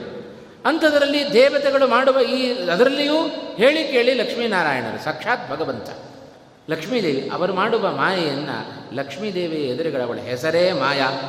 ಏನು ಬೇಕಾದರೂ ಮಾಯ ಮಾಡುವ ಸಾಮರ್ಥ್ಯ ಅವಳಿಗಿದೆ. ಮೋಹವನ್ನುಂಟು ಮಾಡುವ ಸಾಮರ್ಥ್ಯ ಲಕ್ಷ್ಮೀದೇವಿಗಿದೆ. ರಾವಣ ಇನ್ನೇನು ಸೀತೆಯನ್ನು ಸೆಳೆದಬೇಕು ಅನ್ನುವಟ್ಟ ಅಗ್ನಿ ಬಂದಂತೆ. ಅಗ್ನಿ ಬಂದು ರಾವಣನಿಗೆ ಹೇಳಿದಂತೆ, ರಾವಣ ಇವಳು ನಿಜವಾದ ಸೀತೆ ಅಲ್ಲ ಅಂತಂದಂತೆ. ರಾವಣ ಅಗ್ನಿ ಹೇಳಿದ್ದಕ್ಕೆ ನಂಬಿಯೇ ಬಿಟ್ಟ. ರಾವಣ ನಂಬಿಕೆ ಇಟ್ಟದ್ದು ಕೆಲವರ ಮೇಲೆ ಕೆಲವರ ಮೇಲೆ ಮಾತ್ರ, ಯಾರ ಮೇಲೂ ಅವನಿಗೆ ವಿಶ್ವಾಸ ಇಲ್ಲ. ಅವನ ವಿಶ್ವಾಸಕ್ಕೆ ಪಾತ್ರರಾದವರು ಮೂರೇ ಜನ. ಒಂದು ಚತುರ್ಮುಖ ಬ್ರಹ್ಮದೇವರು, ಮತ್ತೊಂದು ಕೇಳಿದಾಗಲೆಲ್ಲ ವರ ಕೊಡುವ ರುದ್ರದೇವರು, ಮತ್ತೊಬ್ಬ ಅಗ್ನಿ. ದೇವತೆಗಳಲ್ಲಿ ಈ ಮೂವರನ್ನು ಮಾತ್ರ ರಾವಣ ತಾನು ನಂಬುತ್ತಾ ಇದ್ದಂತೆ. ಹಾಗಾಗಿ ಅವನ ನಂಬಿಕೆಗೆ ಪಾತ್ರನಾದ ಅಗ್ನಿ ಬಂದು ಹೇಳಿದ, ರಾವಣ ಇವಳು ನಿಜವಾದ ಸೀತೆ ಅಲ್ಲ, ರಾಮಚಂದ್ರ ನಿಜವಾದ ಸೀತೆಯನ್ನು ನನ್ನ ಬಳಿಯಲ್ಲಿಟ್ಟು ಹೋಗಿದ್ದಾನೆ ಅಂತ. ನಿನಗೆ ಸೀತೆ ಬೇಕಲ್ವೋ, ನಾನು ನನ್ನ ಲೋಕಕ್ಕೆ ಹೋಗ್ತೇನೆ, ನನ್ನ ಲೋಕಕ್ಕೆ ಹೋಗಿ ನಿಜವಾದ ಸೀತೆಯನ್ನು ತಂದು ಕೊಡುತ್ತೇನೆ, ಅವಳನ್ನು ಕರ್ಕೊಂಡು ಹೋಗು ಅಂತ ಅಗ್ನಿ ಹೇಳಿದ. ಅದರಂತೆ ಮಾಡಿದ.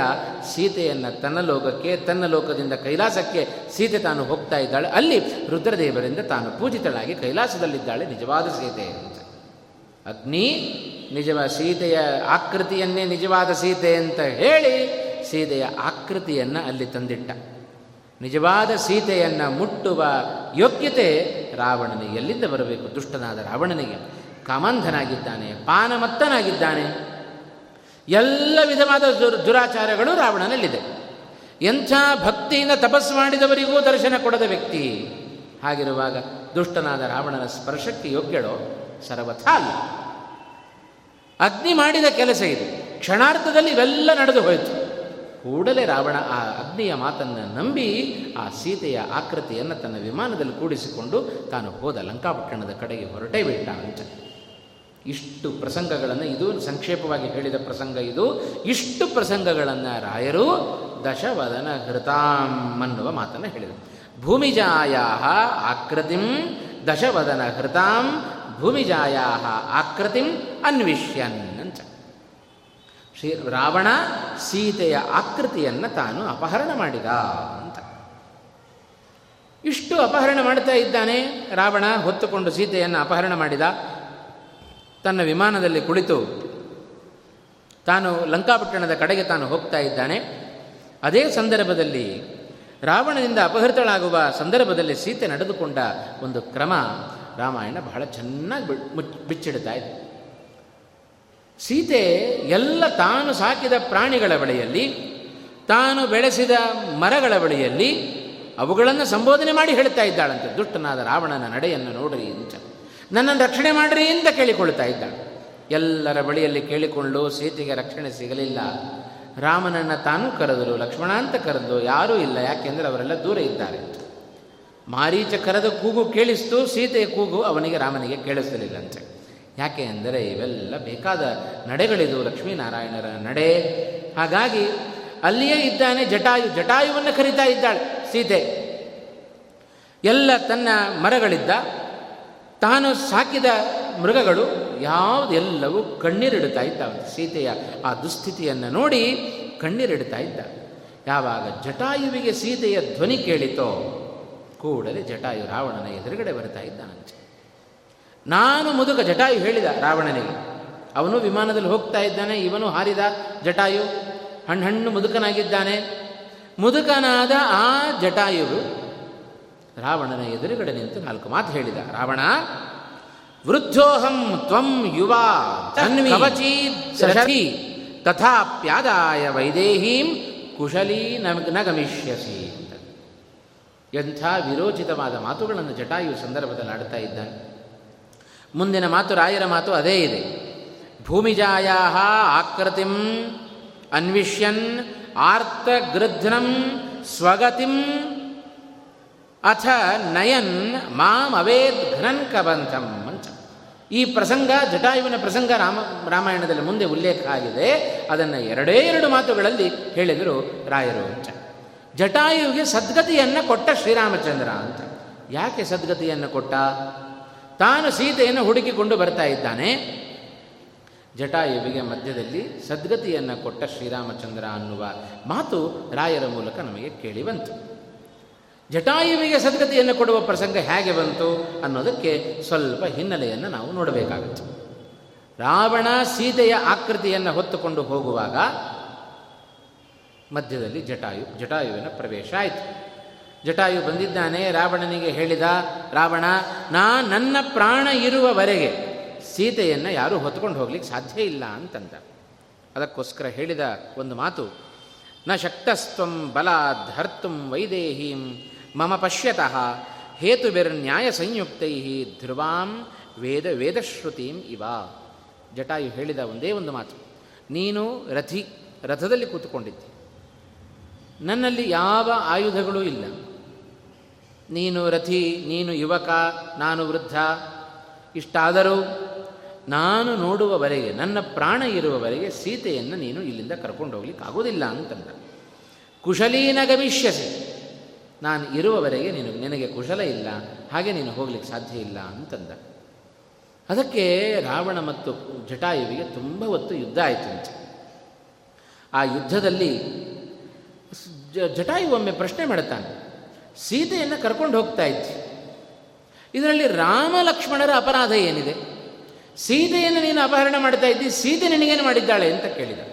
ಇದರಲ್ಲಿ ಸೀತೆಯ ತಪ್ಪೂ ಇಲ್ಲ, ಸೀತೆಯು ನಿರಪರಾಧಿ, ರಾಮ ಲಕ್ಷ್ಮಣರೂ ನಿರಪರಾಧಿಗಳೇ. ಯಾಕೆಂದರೆ ರಾಮ ಲಕ್ಷ್ಮಣರು ಅವರಾಗಿ ಬಂದು ನಿನ್ನ ತಂಗಿಯ ಮೂಗನ್ನು ಕಿವಿಯನ್ನು ಕತ್ತರಿಸಿದವರಲ್ಲ. ಖರದೂಷಣಾದಿಗಳನ್ನು ಇವನೇ ಹೋಗಿ ಹುಡುಕೊಂಡು ಹೊಡೆದದ್ದಲ್ಲ, ಅವರಾಗಿ ಯುದ್ಧಕ್ಕೆ ಬಂದರೂ ಕಾಲ್ ಕೆರೆ ಜಗಳಕ್ಕೆ ಬಂದದ್ದಕ್ಕೆ ತನ್ನ ರಕ್ಷಣೆಯನ್ನು ಶ್ರೀರಾಮಚಂದ್ರ ತಾನು ಮಾಡಿಕೊಂಡನೇ ವಿನಃ ಇದರಲ್ಲಿ ರಾಮ, ಸೀತೆ, ಲಕ್ಷ್ಮಣ ಯಾರದ್ದು ತಪ್ಪಿಲ್ಲ.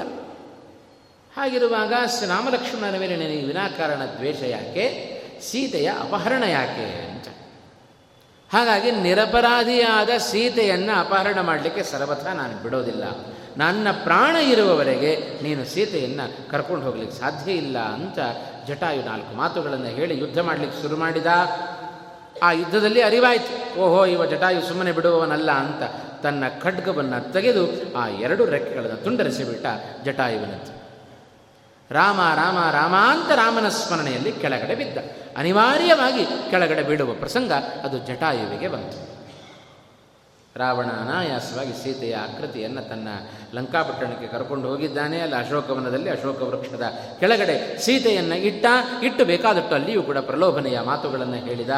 ಸೀತೆ ತನ್ನ ಎಡ ಕಡಗಣ್ಣ ನೋಟದಿಂದಲೂ ರಾವಣನನ್ನು ನೋಡಲಿಲ್ಲ ಅಂತ. ಇಂಥ ಪಾತಿವ್ರತ್ಯ, ಅದು ಸೀತೆಯ ಆಕೃತಿಯಲ್ಲಿಯೂ ಇಂಥ ಪಾತಿವ್ರತ್ಯವನ್ನು ನಾವು ಕಾಣ್ತಾ ಇದ್ದೇವೆ. ಅದಕ್ಕೆ ಏನೋ ಪ್ರಾಯ ಕೊನೆಗೆ ಸೀತೆಯೇ ಹೇಳ್ತಾಳೆ, ಇಷ್ಟು ದಿವಸ ನನ್ನ ಬದಲಾಗಿ ರಾವಣನ ಅಂತ ರಾವಣನ ಆಸ್ ಆಸ್ಥಾನದಲ್ಲಿದ್ದ ವ್ಯಕ್ತಿಯನ್ನು ನೀನು ವಿವಾಹ ಆಗುವಂತೆ ಹೇಳಿದ, ಅದಕ್ಕೆ ಈಗ ಆಗೋದಿಲ್ಲ, ಏಕಪತ್ನಿ ವ್ರತಸ್ಥ, ಇವಳ ಮುಂದಿನ ಜನ್ಮದಲ್ಲಿ ನಾನಾಗ್ತೇನೆ ಅಂತಂದ. ಕೃಷ್ಣಾವತಾರವನ್ನು ಮಾಡಿಕೊಂಡಾಗ ನಾನು ಇವಳನ್ನು ವಿವಾಹ ಮಾಡುತ್ತೇನೆ, ನನ್ನ ಮುಂದಿನ ಅವತಾರದಲ್ಲಿ ಇವಳನ್ನು ನಾನು ವಿವಾಹ ಆಗ್ತೇನೆ ಅಂತ ಹೇಳಿದಾಗ, ಅದೇ ಶ್ರೀರಾಮಚಂದ್ರನೇ ಕೃಷ್ಣನಾಗಿ ಅವತಾರ ಮಾಡಿದಾಗ ಶ್ರೀನಿವಾಸ ನಾಮಕನಾಗಿ ಇದೇ ವೇದವತಿಯೇ ಪದ್ಮಾವತಿಯಾಗಿ ಬಂದಾಗ ಅವಳನ್ನು ವಿವಾಹ ಮಾಡಿಕೊಳ್ಳುತ್ತಾನೆ ಶ್ರೀರಾಮಚಂದ್ರ ಅಂತ. ಹೀಗೆ ಸೀತೆಯ ಆಕೃತಿಯ ಒಂದು ಕಥೆಯನ್ನು ರಾಮಾಯಣದಲ್ಲಿ ನಾವು ವಿಸ್ತಾರವಾಗಿ ಕಾಣ್ತಾ ಇದ್ದೇವೆ. ಇಷ್ಟು ಕಥೆಯ ಹಿನ್ನೆಲೆಯಲ್ಲಿ ಭೂಮಿಜಾಯ ಆಕೃತಿಂ ಅಂತಂದರು ರಾಯರು. ಸೀತೆಯನ್ನು ಹೊತ್ತುಕೊಂಡು ಹೋದದ್ದಲ್ಲ, ಸೀತೆಯ ಆಕೃತಿಯನ್ನು ಹೊತ್ತುಕೊಂಡು ಹೋದ ರಾವಣ ಅಂತ. ಸೀತೆಯ ಅಪಹರಣ ಆಗಿ ಹೋಯಿತು, ಆಶ್ರಮವನ್ನು ಬಿಟ್ಟು ಲಕ್ಷ್ಮಣ ರಾಮನಿದ್ದಲ್ಲಿಗೆ ಹೋಗಿದ್ದಾನೆ ಅಂತ. ಒಂದು ಮಾರೀಚನ ಸಂಹ ಸಂಹಾರ ಆಗಿದೆ, ಮಾರೀಚ ಸತ್ತು ಬಿದ್ದ. ಹಿಂತಿರುಗಿ ನೋಡುತ್ತಾನೆ ಶ್ರೀರಾಮಚಂದ್ರ, ಹಿಂದುಗಡೆ ಲಕ್ಷ್ಮಣ ಇದ್ದಾನೆ. ಒಮ್ಮೆ ಬೇಸರ ಆಯಿತು ರಾಮ ರಾಮನಿಗೆ ಯಾಕೆ ಆಶ್ರಮ ಬಿಟ್ಟು ಬಂದಿ ಅಂತ ಕೇಳಿದ. ಆಗ ಲಕ್ಷ್ಮಣ ನಡೆದ ಎಲ್ಲ ಪ್ರಸಂಗಗಳನ್ನು, ಸೀತೆಯ ಮಾತುಗಳನ್ನು, ಅವನಿಗಾದ ನೋವನ್ನು ಎಲ್ಲವನ್ನ ತಾನು ಹೇಳಿಕೊಂಡ. ಇಷ್ಟಕ್ಕೆ ರಾಮ ಅರ್ಥ ಮಾಡಿಕೊಂಡಂತೆ ಇವೆಲ್ಲ ಬೇಕಂತಲೇ ನಡೆದದ್ದು ಅಂತ. ನಡೆಸಿದ್ದು ಇವನೇ. ಲೋಕದಲ್ಲಿ ಮಾನವರಾಗಿ ತಾವು ಹೇಗೆ ನಡ್ಕೊಳ್ಬೇಕು ಅದರಂತೆ ಶ್ರೀರಾಮಚಂದ್ರನ ನಡೆ ನುಡಿ ಎಲ್ಲವೂ ಇದೆ ಅಂತ. ಇಷ್ಟು ಮಾತುಗಳನ್ನು ಲಕ್ಷ್ಮಣನ ಮೂಲಕ ತಾನು ಕೇಳಿದಾಗ ಇಷ್ಟರ ಮಧ್ಯದಲ್ಲಿ ಒಂದು ಮಾತು ಬಂತು. ರಾಮ ರಾವಣ ಸೀತೆಯನ್ನು ಹೊತ್ತುಕೊಂಡು ಹೋಗುವಾಗ, ಬಲಾತ್ಕಾರ ಪಡಿಸುವಾಗ ದೇವತೆಗಳೆಲ್ಲ ಸಂತೋಷಪಟ್ಟರಂತೆ. ಬ್ರಹ್ಮಾಜಿ ದೇವತೆಗಳು ಅವರಿಗೆ ಸಂತೋಷವೂ ಆಯಿತು, ದುಃಖವೂ ಆಯಿತು ಅಂತ. ಸೀತೆಯ ಅವಸ್ಥೆಯನ್ನು ನೋಡಿ ದುಃಖಪಟ್ಟರು, ಆದರೆ ರಾವಣನ ಪ್ರವೃತ್ತಿಯನ್ನು ನೋಡಿ ಆನಂದಪಟ್ಟರಂತೆ. ಯಾಕೆಂದರೆ ರಾವಣ ಇದಕ್ಕಿಂತ ದೊಡ್ಡ ಅನ್ಯಾಯ ತನ್ನ ಜೀವನದಲ್ಲಿ ಮತ್ತೇನೂ ಮಾಡಲಿಕ್ಕೆ ಸಾಧ್ಯ ಇಲ್ಲ ಅಂತ. ಸೀತೆಯನ್ನು ಅಪಹರಣ ಮಾಡೋದಂದರೆ ಏನು ರೀ ಅರ್ಥ? ಹಾಗಾಗಿ ಇಂಥ ದೊಡ್ಡ ಅಪರಾಧ ಇವನಿಂದ ನಡೆದಿದೆ ಅಂತ ಹೇಳಿದರೆ ಪ್ರಾಯ ಇವನ ಪಾಪದ ಕೊಡ ತುಂಬಿತು ಅಂತ ಕಾಣಿಸುತ್ತೆ ಅಂತ. ಯಾಕಂದರೆ ಭಾಗವತದಲ್ಲಿ ಒಂದು ಮಾತು ಬಂತು ನೋಡ್ರಿ, ಯಾವಾಗ ಸಂಹಾರ, ಯಾವಾಗ ನಮ್ಮ ನಾಶ. ಭಾಗವತ ದಶಮ ಸಪ್ತಮ ಸ್ಕಂದದಲ್ಲಿ ಬರುವ ಒಂದು ಮಾತು, ಯದಾ ದೇವೇಶು ವೇದೇಶು ಗೋಷು ವಿಪ್ರೇಷು ಸಾಧುಷು ಧರ್ಮೇ ಮಯಿ ಚ ವಿದ್ವೇಷ ಸವಾ ಆಶು ವಿನಶ್ಯತೆ ಅಂತ. ಇದೇ ರಾವಣನ ಸಂಹಾರ ಇಲ್ಲಾಗ್ತಾ ಇದೆ. ಇದೇ ರಾವಣನೇ ಹಿರಣ್ಯಕಶಿಪುವಾಗಿ ತಾನು ಮತ್ತೊಮ್ಮೆ ಹುಟ್ಟಿದ.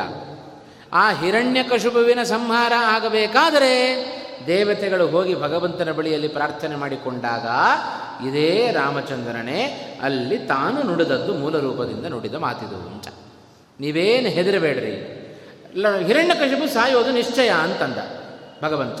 ಯಾಕೆ ಅಂದರೆ ಯಾವಾಗ ನಾಶ, ಯದಾ ದೇವೇಶು ವೇದೇಶು ಗೋಷು ವಿಪ್ರೇಷು ಸಾಧುಷು ಧರ್ಮೇ ಮಯಿಚ ವಿದ್ವೇಷ ಸವಾ ಆಶು ವಿನಶ್ಯತಿ ಅಂತಂದ ಭಗವಂತ. ದೇವತೆಗಳಲ್ಲಿ, ವೇದಗಳಲ್ಲಿ, ಗೋವುಗಳಲ್ಲಿ, ಜೊತೆಗೆ ವಿಪ್ರೇಷು ಬ್ರಾಹ್ಮಣರಲ್ಲಿ, ಸಾಧು ಸಂತರಲ್ಲಿ, ಧರ್ಮದಲ್ಲಿ, ನನ್ನಲ್ಲಿ ಯಾರು ದ್ವೇಷವನ್ನು ತಾಳ್ತಾರೆಯೋ ಅವರ ನಾಶ ಬೇಗ ಅಂತಂದ. ಈ ಹಿರಣ್ಯಕಶಿಪು ಎಲ್ಲ ಕೆಲಸವನ್ನು ಮಾಡಿದ್ದ. ಧರ್ಮವನ್ನು ನಾಶ ಮಾಡಿದ, ಧರ್ಮದಲ್ಲಿ ದ್ವೇಷ, ನನ್ನಲ್ಲಿ ದ್ವೇಷ, ನನ್ನ ಭಕ್ತರಲ್ಲಿ ದ್ವೇಷ, ಎಲ್ಲದರಲ್ಲೂ ದ್ವೇಷ. ಒಂದರಲ್ಲಿ ದ್ವೇಷ ಪಟ್ಟರೆ ಸಾಕು ಅವ ಕೂಡಲೇ ಸಾಯ್ತಾನೆ.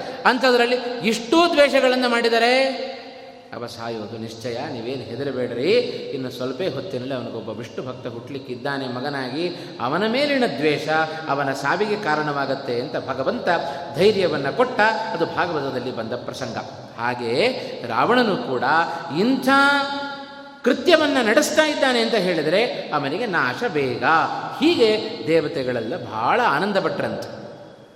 ಒಂದು ಕಡೆ ಸೀತೆಯ ಅವಸ್ಥೆಯನ್ನು ನೋಡಿ ದುಃಖ, ರಾವಣನ ಪ್ರವೃತ್ತಿಯನ್ನು ನೋಡಿ ಸಂತೋಷ. ಯಾಕೆ, ಇನ್ನು ಸ್ವಲ್ಪ ಹೊತ್ತಿನಲ್ಲಿ ರಾವಣ ಸಾಯ್ತಾನಲ್ಲ ಅಂತ ಬಹಳ ಆನಂದಪಟ್ಟರಂತೆ. ಹೀಗೆ ದುಃಖ ಸಂತೋಷ ಎರಡೂ ಕೂಡ ದೇವತೆಗಳಿಗೆ ಒಮ್ಮೆಲೆ ಆಗಿಬಿಡ್ತು. ಈ ಕಡೆ ರಾಮಚಂದ್ರ ಲಕ್ಷ್ಮಣನ ನಡೆಯಿಂದ ಆಶ್ಚರ್ಯಪಟ್ಟ, ಬಹಳ ದುಃಖಗೊಂಡ. ಆಶ್ರಮಕ್ಕೆ ಓಡೋಡಿ ಬರ್ತಾನಂತೆ ಶ್ರೀರಾಮಚಂದ್ರ. ಬಂದು ನೋಡುತ್ತಾನೆ, ಆಶ್ರಮದಲ್ಲಿ ಎಲ್ಲಿಯೂ ಕೂಡ ಸೀತೆ ಕಾಣ್ತಾ ಇಲ್ಲ. ಬಹಳ ದುಃಖಪಟ್ಟಂತೆ ಶ್ರೀರಾಮಚಂದ್ರ, ಹೆಂಡತಿಯನ್ನು ಕಳೆದುಕೊಂಡದ್ದಕ್ಕೆ ಬಹಳ ದುಃಖಪಟ್ಟಂತೆ ಶ್ರೀರಾಮಚಂದ್ರ. ಇದೆಲ್ಲ ದುಃಖದ ನಟನೆಯ ಹೊರತು ಸ್ವಾಭಾವಿಕ ಅಲ್ಲ ಅಂತ. ಎಂದೂ ಎಂದೂ ಸೀತಾದೇವಿ ರಾಮನನ್ನು ಬಿಟ್ಟು ಆ ಕಡೆ ಈ ಕಡೆ ಹೋಗುವವಳಲ್ಲ. ಅದಕ್ಕೆ ನಾರಾಯಣ ಪಂಡಿತಾಚಾರ್ಯ ಒಂದು ಮಾತು ಹೇಳಿದರು ಮಣಿಮಂಜರಿಯಲ್ಲಿ ಹೇಳುವಾಗ, ನಿತ್ಯಾವಿಯೋಗಿನೀಂ ಸೀತಾಂ, ನಿತ್ಯಾವಿಯೋಗಿನಿ ಅಂತ ಕರೆದರು. ಯಾವಾಗಲೂ ವಿಯೋಗ ಇಲ್ಲವೇ ಇಲ್ಲ ಸೀತಾದೇವಿ, ಸದಾ ರಾಮನ ಜೊತೆ ಜೊತೆಯಲ್ಲಿಯೇ ಇರುವವಳು. ಎಲ್ಲರ ಕಣ್ಣಿಗೆ ಇಷ್ಟು ದಿವಸ ಕಾಣಿಸ್ತಾ ಇದ್ದು, ಈಗ ಕಾಣಿಸ್ತಾ ಇಲ್ಲ ಅಂದ ಮಾತ್ರಕ್ಕೆ ರಾಮನಿಂದ ದೂರ ಹೋಗಿದ್ದಾಳೆ ಅಂತ ಅರ್ಥ ಮಾಡಬೇಡ್ರಿ. ಎಂದೂ ರಾಮನಿಂದ ವಿಯೋಗ ಅದು ಸೀತಾದೇವಿ ಇಲ್ಲ ಅಂತ. ಆ ದೃಷ್ಟಿಯಿಂದ ರಾಮಚಂದ್ರ ಆಶ್ರಮಕ್ಕೆ ಬಂದಿದ್ದಾನೆ, ಬಹಳ ದುಃಖವನ್ನು ಪಡ್ತಾ ಇದ್ದಾನೆ. ದುಃಖವನ್ನು ಪಟ್ಟಾಗ ರಾಮನ ದುಃಖದ ದುಃಖಕ್ಕೆ ಅನೇಕ ಕಾರಣಗಳಿದೆಯಂತೆ. ಏನು ಕಾರಣಗಳದು? ರಾಮಾಯಣದಲ್ಲಾದರೆ ಮುಂದೆ ಬರುತ್ತೆ, ಪ್ರಸಂಗವಶಾತ್ ಈಗ ಅದನ್ನು ಒಮ್ಮೆ ನೋಡೋಣ ಅಂತ. ರಾಮ ಹೆಂಡತಿಯನ್ನು ಕಳೆದುಕೊಂಡದಕ್ಕೆ ತುಂಬ ದುಃಖಪಟ್ಟ. ಯಾಕೆ ದುಃಖಪಟ್ಟ ಶ್ರೀರಾಮಚಂದ್ರ? ಸೀತೆಯನ್ನು ಅನೇಕ ಕಾರಣಗಳನ್ನು, ಸುಮಾರು ನಾ ಮೂರ್ನಾಲ್ಕು ಕಾರಣಗಳನ್ನು ನಾವು ನೋಡಲಿಕ್ಕೆ ಸಾಧ್ಯತೆ ಇದೆ. ಮೊದಲನೇದಾಗಿ ಅವನಿಗೆ ಸೀತೆಯ ಮೇಲೆ ಕರುಣೆ ಬಂತು. ಸೀತೆಯ ಮೇಲಿನ ಕಾರುಣ್ಯದಿಂದ ಮೊದಲು ದುಃಖಪಟ್ಟ. ಏನು ಸೀತೆಯ ಮೇಲಿನ ಕಾರುಣ್ಯ ಯಾಕೆ ಬಂತು ರಾಮನಿಗೆ? ಕರುಣೆ ಯಾಕೆ ಬಂತು? ಸೀತೆ ನನ್ನನ್ನೇ ಆಶ್ರಯಿಸಿಕೊಂಡ ಬಂದ ವ್ಯಕ್ತಿ ಅಂತಂದು. ಇನ್ನು ಇದುವರೆಗೂ ತನ್ನ ತಂದೆಯ ಮನೆಯಲ್ಲಾಯಿತು ಸುಖವನ್ನೇ ಪಟ್ಟವಳು, ನನ್ನ ಮನೆಗೆ ಬಂದ ಮೇಲೂ ಸುಖವನ್ನೇ ಪಟ್ಟವಳು. ಎಂದೂ ಕಾಡಿನಲ್ಲಿ ಸಂಚಾರ ಮಾಡಿದವಳಲ್ಲ, ಒಬ್ಬಳೇ ಇದ್ದವಳಲ್ಲ. ನನ್ನನ್ನೇ ಆಶ್ರಯಿಸಿಕೊಂಡು ಬಂದ ಆ ಹೆಣ್ಣು ಮಗಳಿಗೆ ಅನ್ಯಾಯ ಆಗಿಬಿಡ್ತಲ್ಲ ಅಂತ ಬಹಳ ದುಃಖಪಟ್ಟಂತೆ. ಅದು ದುಃಖಪಡಲಿಕ್ಕೆ ಕಾರಣ, ಒಂದು ಕಾರಣ ಸೀತೆಯ ಮೇಲಿನ ಕಾರುಣ್ಯ. ಇನ್ನು ಎರಡನೆಯ ಕಾರಣ, ಮತ್ತೊಂದು ದುಃಖ ಪಡಲಿಕ್ಕೆ ಕಾರಣ ರಾಮಚಂದ್ರನದ್ದು, ಸೀತೆಗೆ ಕಾಡಿನಲ್ಲಿ ಸರಿಯಾದ ರಕ್ಷಣೆ ನನ್ನಿಂದ ಕೊಡಲಿಕ್ಕಾಗಲಿಲ್ಲವಲ್ಲ ಅಂತ ಮತ್ತೊಂದು ರಾಮ ದುಃಖಪಟ್ಟ ಅಂತ. ನಮ್ಮನ್ನು ಆಶ್ರಯಿಸಿಕೊಂಡಿದ್ದವರ ಜವಾಬ್ದಾರಿ ನಮ್ಮದೇ ಅಂತ. ಮನೆಯಲ್ಲಿ ಮಕ್ಕಳಿರಬಹುದು, ಹೆಂಡತಿ ಇರಬಹುದು, ಅಕ್ಕ ತಂಗಿಯರಿರಬಹುದು, ಅಣ್ಣ ತಮ್ಮಂದಿರಿರಬಹುದು, ನಮ್ಮನ್ನು ಆಶ್ರಯಿಸಿಕೊಂಡವರ ರಕ್ಷಣೆ ನಮ್ಮ ಜವಾಬ್ದಾರಿ. ಅದನ್ನು ಬಿಟ್ಟು ಅವರನ್ನು ಒಂಟಿಯಾಗಿ ಬಿಟ್ಟು ನಾವೆಲ್ಲೆಲ್ಲೂ ತಿರುಗಿ ಊರೂರು ತಿರುಗುತ್ತಾ ಇದ್ದರೆ ಅದು ಸರಿಯಾದ ಗೃಹಸ್ಥನ ಧರ್ಮ ಅಲ್ಲ. ಅದು ತನ್ನ ಸರಿಯಾದ ಕ್ಷತ್ರಿಯನ ಜವಾಬ್ದಾರಿ. ಅದು ಏನದು? ಎಲ್ಲ ಪ್ರಜೆಗಳ ರಕ್ಷಣೆ ಅದು ಒಬ್ಬ ರಾಜನ ಕರ್ತವ್ಯ. ಎಲ್ಲ ಪ್ರಜೆಗಳ ರಕ್ಷಣೆ ಅದು ಕ್ಷತ್ರಿಯನ ಮಾಡಿ ತಾನು ಮಾಡಬೇಕಾದ ಅನಿವಾರ್ಯವಾದ ಕರ್ತವ್ಯ ಅದು. ಹಾಗಿರುವಾಗ ನನ್ನನ್ನು ಆಶ್ರಯಿಸಿಕೊಂಡು ಬಂದ ಸೀತೆಗೆ ಕಾಡಿನಲ್ಲಿ ಸರಿಯಾದ ರಕ್ಷಣೆಯನ್ನು ಕೊಡಲಿಕ್ಕಾಗಲಿಲ್ವಲ್ಲ ಅಂತ ಆ ಒಂದು ಕಾರಣದಿಂದಲೂ ದುಃಖ ಬಂತು ರಾಮಚಂದ್ರನಿಗೆ. ಮತ್ತೊಂದು ಕಾರಣ, ಸೀತೆ ಮತ್ಯಾರೋ ಅಲ್ಲ, ಸಾಕ್ಷಾತ್ ನನ್ನ ಧರ್ಮಪತ್ನಿ. ಆ ನನ್ನ ಧರ್ಮಪತ್ನಿಯ ಬಗ್ಗೆ ಜವಾಬ್ದಾರಿಯಿಂದ ನಾನು ನಡ್ಕೊಳ್ಳಿಲ್ವಲ್ಲ ಅಂತಂದ. ಯಾಕೆಂದರೆ ಸೀತೆ ಬರುವಾಗ ಒಂದೇ ಒಂದು ಮಾತು ಹೇಳಿದ್ಲು, ರಾಮ ನೀನಿದ್ದಿ ನನ್ನ ಜೊತೆಗೆ, ನೀನಿರುವಾಗ ನನಗೇನು ಭಯ ಅಂತ. ಇಷ್ಟು ನನ್ನ ಮೇಲೆ ವಿಶ್ವಾಸವಿಟ್ಟು ನಂಬಿಕೆ ಇಟ್ಟು ಬಂದ ಆ ಸೀತೆಗೆ, ನನ್ನ ಧರ್ಮಪತ್ನಿಗೆ ನಾನು ಸರಿಯಾದ ರಕ್ಷಣೆಯನ್ನು ಕೊಡಲಿಕ್ಕಾಗಲಿಲ್ವಲ್ಲ ಅಂತ ಮತ್ತೂ ದುಃಖ ಬಂತಂತೆ. ಧರ್ಮದೃಷ್ಟಿಯಿಂದ ತಾನು ದುಃಖವನ್ನು ಪಡ್ತಾ ಇದ್ದಾನೆ. ಇನ್ನೊಂದು, ಸೀತೆಯ ಬಗ್ಗೆ ದುಃಖ ಪಡ್ತಾ ಇದ್ದಾನೆ. ಯಾವಾಗ ನಮಗೆ ದುಃಖ ಜಾಸ್ತಿ, ಎಲ್ಲಿ ನಮಗೆ ಪ್ರೀತಿ ಜಾಸ್ತಿಯೋ ಅಲ್ಲಿ ದುಃಖ ಜಾಸ್ತಿ. ಅದಕ್ಕೆ ಹೇಳ್ತಾರೆ, ಹೆಚ್ಚು ವ್ಯಾಮೋಹವನ್ನು ಯಾವುದರ ಮೇಲೂ ಇಟ್ಕೊಳ್ಬೇಡ್ರಿ. ಗಂಡ ಹೆಂಡತಿ ಮೇಲಾಗಬಹುದು, ಹೆಂಡತಿ ಗಂಡ ಗಂಡನ ಮೇಲಾಗಬಹುದು, ಅಥವಾ ಮಕ್ಕಳ ಮೇಲಾಗಬಹುದು, ನಾವು ಸಂಪಾದನೆ ಮಾಡಿದ ಆಸ್ತಿಯ ಮೇಲಾಗಬಹುದು. ಯಾವುದರಲ್ಲಿಯೂ ಅತಿಯಾದ ಮೋಹ ಬೇಡ. ಆ ಅತಿಯಾದ ಮೋಹವೇ ನಮಗೆ ದುಃಖಕ್ಕೆ ಕಾರಣವಾಗಿ ಬಿಡತ್ತೆ ಅಂತ. ದಶರಥನಿಗಾದ ಅವಸ್ಥೆಯೂ ಹಾಗೇ ಅಲ್ವ. ಉಳಿದ ಇಬ್ಬರು ಹೆಂಡತಿಯರಿಗಿಂತಲೂ ಹೆಚ್ಚು ಪ್ರೀತಿಯನ್ನು ಕೈಕೇಯಿ ಮೇಲೆ ತೋರಿಸ್ತಾ ಇದ್ದ. ಹಾಗಾಗಿ ಏನಾಯಿತು, ಹೆಚ್ಚು ಪ್ರೀತಿಯನ್ನು ತೋರಿಸಿದ ಕೈಕೇಯಿಯಿಂದಲೇ ತನ್ನ ಪ್ರಾಣಕ್ಕೆ ಕುತ್ತು ಬಂತು. ಇದು ಲೋಕದಲ್ಲಿ ದಶರಥನಿಗೆ ಮಾತ್ರ ಆದ ಅನುಭವ ಅಲ್ಲ, ಇದು ಎಲ್ಲರಿಗೂ ಆಗುವ ಅನುಭವ ಇದು ಅಂತ. ಹೆಚ್ಚು ಅತಿಯಾದ ಪ್ರೀತಿಯನ್ನು, ವ್ಯಾಮೋಹವನ್ನು ಎಲ್ಲಿಟ್ಕೊಂಡಿರ್ತೇವೋ ಅದು ನಮ್ಮಿಂದ ದೂರ ಆಯಿತು ಅಂದರೆ ಅದು ದುಃಖಕ್ಕೆ ಕಾರಣವಾಗಿ ಬಿಡುತ್ತೆ. ಹಾಗಾಗಿ ರಾಮ ಇಷ್ಟು ದುಃಖವನ್ನು ಪಡ್ತಾ ಇದ್ದಾನೆ ಅಂದರೆ ಸೀತೆಯ ಮೇಲೆ ಎಷ್ಟು ಪ್ರೀತಿ ಇರಬೇಡ ರಾಮನಿಗೆ. ಇದು ಲೋಕದ ದೃಷ್ಟಿಯಿಂದ ನೋಡಿದರೆ ರಾಮನ ನಡೆಗಳಿಗೆ ಇಷ್ಟು ಅರ್ಥಗಳನ್ನು ನಾವು ಹುಡುಕಲಿಕ್ಕೆ ಸಾಧ್ಯತೆ ಇದೆ. ವಾಸ್ತವಿಕವಾಗಿ ದೈವಿಕವಾಗಿ ನೋಡಿದರೆ, ಒಬ್ಬ ದೇವಾಂತ ನೋಡಿದರೆ ರಾಮ ಇದೆಲ್ಲ ನಟನೆ ಮಾಡ್ತಾ ಇದ್ದ. ಎಲ್ಲೂ ಕಳ್ಕೊಂಡೇ ಇಲ್ಲ ಹೆಂಡತಿಯನ್ನು. ಲೋಕದ ದೃಷ್ಟಿಯಿಂದ ಇದುವರೆಗೂ ಕಾಣ್ತಾ ಇದ್ದ ಸೀತೆ ಈಗ ಕಣ್ಮರೆಯಾಗಿದ್ದಾಳಷ್ಟೆ ಹೊರತು ಸೀತೆಯನ್ನು ಯಾರೂ ಅಪಹರಣ ಮಾಡಲಿಲ್ಲ. ಆದರೂ ರಾಮಚಂದ್ರ ಹೀಗೆ ಸಾಮಾನ್ಯ ಜನರಂತೆ ಅನೇಕ ಈ ಸಂದರ್ಭಗಳಲ್ಲಿ ರಾಮನ ಗುಣಗಳನ್ನು ವಾಲ್ಮೀಕಿಗಳು ತಾವು ಎತ್ತಿ ಹಿಡಿತಾ ಇದ್ದಾರೆ. ಶ್ರೀರಾಮಚಂದ್ರನ ಕಾರುಣ್ಯ ಇರಬಹುದು, ಅವನ ದುಃಖ, ಅವನ ಧರ್ಮದ ದೃಷ್ಟಿ, ಅವನ ಅಪಾರವಾದ ಪ್ರೇಮವನ್ನು ಸೀತೆಯ ಮೇಲೆ ಹರಿಸಿದ್ದು, ಹೀಗೆ ಅನೇಕ ಮುಖಗಳಲ್ಲಿ ರಾಮನ ದರ್ಶನವನ್ನು ನಾವು ಮಾಡಲಿಕ್ಕೆ ಸಾಧ್ಯತೆ ಇದೆ. ಇಂಥ ವ್ಯಕ್ತಿತ್ವ ಅದು ರಾಮಚಂದ್ರನ ವ್ಯಕ್ತಿತ್ವ. ಹೀಗೆ ರಾಮಚಂದ್ರ ಸಾಮಾನ್ಯ ಜನರಂತೆ ಮೋಹದ ಕಣ್ಣೀರನ್ನು ಇಟ್ಟವನಲ್ಲ. ಮತ್ತೊಂದು ರಾಮನ ಗುಣದಿಂದ ನಾವು ತಿಳ್ಕೊಳ್ಬೇಕಾದ್ದು, ಸ್ತ್ರೀಯರ ಬಗ್ಗೆ ಹೇಗಿರಬೇಕು ನಮ್ಮ ಪ್ರಜ್ಞೆ, ನಮ್ಮ ಜಾಗೃತವಾದ ಬುದ್ಧಿ ಸ್ತ್ರೀ ಸಮಾಜದ ಮೇಲೆ ಎಷ್ಟು ಪ್ರಭಾವ ಬೀರುತ್ತೆ ಅನ್ನೋದನ್ನು ಚೆನ್ನಾಗಿ ತೋರಿಸಿಕೊಟ್ಟವ ಶ್ರೀರಾಮಚಂದ್ರ. ಹಾಗಾಗಿ ಧರ್ಮದ ಮರ್ಮ ಏನು, ಅದನ್ನು ಹೇಗೆ ನಾವು ಜೋಪಾನ ಮಾಡಬೇಕು, ನಮ್ಮನ್ನು ಆಶ್ರಯಿಸಿಕೊಂಡವರಿಗೆ ರಕ್ಷಣೆ ಹೇಗೆ ಕೊಡಬೇಕು, ಇದೆಲ್ಲ ರಾಮನ ರಾಮನಲ್ಲಿ ಅಳವಡಿಸಿಕೊಳ್ಳುವ ಗುಣಗಳನ್ನು ನಾವು ಕಾಣ್ತೇವೆ. ಕೆಲವರೆಲ್ಲ ಅನೇಕರು ಆಕ್ಷೇಪಣೆ ಮಾಡೋದು ಉಂಟಲ್ಲ, ದೊಡ್ಡ ಸ್ತ್ರೀ ಸಮಾಜಕ್ಕೆ ರಾಮಚಂದ್ರ ಅನ್ಯಾಯವನ್ನು ಮಾಡಿದ, ಶೋಷಣೆಯನ್ನು ಮಾಡಿದ ಅಂತ. ಆದರೆ ಯಾವ ಹಂತದಲ್ಲಿ ಇದೇ ಕೈಕೇಯಿಯ ಬಗ್ಗೆ ಮಾತುಗಳನ್ನು ಅನೇಕ ಸಂದರ್ಭಗಳಲ್ಲಿ ಕೈಕೇಯಿಗೆ ನಿಂದನೆ ಮಾಡುವ ಪ್ರಸಂಗದಲ್ಲೆಲ್ಲ ತಡೆದ. ಎಲ್ಲಿಯೂ ತಾಯಿಯ ನಿಂದನೆ ಮಾಡಲಿಕ್ಕೆ ಬಿಡಲಿಲ್ಲ ಅಂತ. ಹೀಗೆ ರಾಮನ ಅಪಾರವಾದ ಗುಣಗಳನ್ನು ನಾವು ಕಾಣಲಿಕ್ಕೆ ಸಾಧ್ಯತೆ ಇದೆ. ರಾಮಚಂದ್ರ ಎಲ್ಲ ಕಡೆ ಹುಡುಕಿದ, ಎಲ್ಲಿಯೂ ಸೀತೆಯ ಸುಳಿವು ಅವನಿಗೆ ಸಿಗಲಿಲ್ಲ. ಆದರೆ ಆ ಸೀತೆ ಸಾಕಿದ ಮೃಗಗಳೆಲ್ಲ ರಾಮನ ಬಳಿಯಲ್ಲಿ ಓಡೋಡಿ ಬರ್ತಾ ಇದ್ದಾವಂತೆ. ಅದನ್ನು ನೋಡಿದ ಶ್ರೀರಾಮಚಂದ್ರ. ಅವರ ಆ ಪ್ರಾಣಿಗಳ ಮೃಗಗಳ ಚರ್ಯೆಯನ್ನು ನೋಡಿ ಲಕ್ಷ್ಮಣನಿಗೆ ಹೇಳ್ತಾನೆ, ಲಕ್ಷ್ಮಣ, ಈ ಪ್ರಾಣಿಗಳ ನಡೆಯನ್ನು ನೋಡಿದರೆ ಏನೋ ನಮಗೆ ಹೇಳಬೇಕು ಅಂತ ಇವೆಲ್ಲ ಕಾಯ್ತಾ ಇದ್ದಾವೆ ಅಂತಂದ. ಏತೇ ಮೃಗಾಹ ಮಹಾವೀರ್ಯ ಮಾಂ ಮಾಮೀಕ್ಷಂತೆ ಮುಹುರ್ಮುಹುಹು ವಕ್ತು ಕಾಮಾಯಿವ ಹಿಮೆ ಇಂಗಿತಾನ್ಯುಪಲಕ್ಷಯೇ. ಅವ ಹೇಳಿದ ಲಕ್ಷ್ಮಣನನ್ನು ಕುರಿತು, ಈ ಪ್ರಾಣಿಗಳ ಚರ್ಯೆಯನ್ನು ನೋಡಿದರೆ ಏನೋ ಒಳಗಡೆ ಇಟ್ಟುಕೊಂಡಿದ್ದಾವೆ, ನನಗೆ ಹೇಳಬೇಕು ಅಂತ ಹೇಳಿ, ಆದರೆ ಪಾಪ ಅವು ಹೇಳಲಿಕ್ಕೆ ಬರ್ತಾ ಇಲ್ಲ. ಆದರೆ ಅವೆಲ್ಲ ಏನು ಮಾಡ್ತಾ ಇದ್ದಾವಂತೆ, ದಕ್ಷಿಣ ದಿಕ್ಕಿನ ಕಡೆಗೆ ನೋಡ್ತಾ ಇದ್ದ, ಆಕಾಶದ ಕಡೆಗೆ ನೋಡ್ತಾ ಇದ್ದಾವಂತೆ. ದಕ್ಷಿಣ ದಿಕ್ಕಿಗೆ ಆಕಾಶದ ಕಡೆಗೆ ನೋಡಿ ಕಣ್ಣೀರು ಸುರಿಸ್ತಾ ಇದ್ದ. ಇದು ಪ್ರಾಣಿಗಳು ಸೀತೆಯ ಬಗ್ಗೆ ಇಟ್ಟುಕೊಂಡ ಆ ಒಂದು ಮಮತೆ, ಮಮಕಾರ, ಎಷ್ಟು ಅನ್ಯೋನ್ಯವಾದ ಪ್ರೀತಿಯನ್ನು ಸೀತಾದೇವಿ ತಾನು ಹಂಚಿದ್ದಾಳೆ. ಹೀಗೆ ಸೀತಾರಾಮರ ಪ್ರೀತಿಯನ್ನು ಉಂಡವರು ಮಾನವರು ಮಾತ್ರ ಅಲ್ಲ, ಪ್ರಾಣಿ ಪಕ್ಷಿಗಳಿಗೂ ತಮ್ಮ ಪ್ರೀತಿಯನ್ನು ಹಂಚಿದ ವ್ಯಕ್ತಿಗಳವರು ಶ್ರೀ ಸೀತಾರಾಮರು ಅಂತ. ಹೀಗೆ ಆ ಅದನ್ನು ನೋಡಿ, ಚರಿಯನ್ನು ನೋಡಿ ರಾಮಚಂದ್ರ ತಾನು ಅರ್ಥ ಮಾಡಿಕೊಂಡ. ಲಕ್ಷ್ಮಣನಿಗೆ ಹೇಳಿದ, ದಕ್ಷಿಣ ದಿಕ್ಕಿಗೆ ಸೀತೆಯನ್ನು ಯಾರೋ ಅಪಹರಣ ಮಾಡಿಕೊಂಡು ಹೋಗಿದ್ದಾರೆ, ಇಷ್ಟು ತೀರ್ಮಾನ ಮಾಡಿಕೊಂಡಂತೆ. ಶ್ರೀರಾಮನಿಗೆ ಪ್ರಾಣಿಗಳಿಗಿದ್ದ ಭಾವನೆ ಇದೇ ಒಂದು ಪ್ರಸಂಗ. ಹಿಂದೆ ಶ್ರೀರಾಮಚಂದ್ರ ಬಾಲಕಾಂಡದ ಅಯೋಧ್ಯಾಕಾಂಡದಲ್ಲಿ ಬಹಳ ಚೆನ್ನಾಗಿ ವರ್ಣನೆ ಬಂತಲ್ಲ ಅದರದ್ದು. ಸುಮಂತ ಸುಮಾರು ಗಂಗಾ ನದಿಯವರೆಗೆ ತಾನು ರಥದಲ್ಲಿ ರಾಮಚಂದ್ರನನ್ನು ಕೂಡಿಸಿಕೊಂಡು ಬಂದ. ಗಂಗಾ ನದಿ ದಾಟಬೇಕು, ಗಂಗಾ ನದಿಯಲ್ಲಿ ರಥ ಹೋಗಲಿಕ್ಕೆ ಸಾಧ್ಯ ಇಲ್ಲ, ಅದಕ್ಕೋಸ್ಕರ ನೀನು ವಾಪಸ್ ಅಯೋಧ್ಯೆಗೆ ಹೋಗು ಅಂತಂದ. ಬೇಕಾದಟ್ಟು ತಾನು ಕೇಳಿಕೊಂಡ, ಇಲ್ಲ ನೀನು ಹೋಗಲೇಬೇಕು ಅಂತಾದಾಗ ಸುಮಂತ್ರ ಅನಿವಾರ್ಯವಾಗಿ ತಾನು ಅಯೋಧ್ಯೆಯ ಕಡೆಗೆ ರಥವನ್ನು ತಿರುಗಿಸಬೇಕು ಅಂತ ನೋಡುತ್ತಾನೆ. ರಥ ಏನು ಮಾಡಿದರೂ ತಿರುಗುತ್ತಾ ಇಲ್ಲಂತೆ.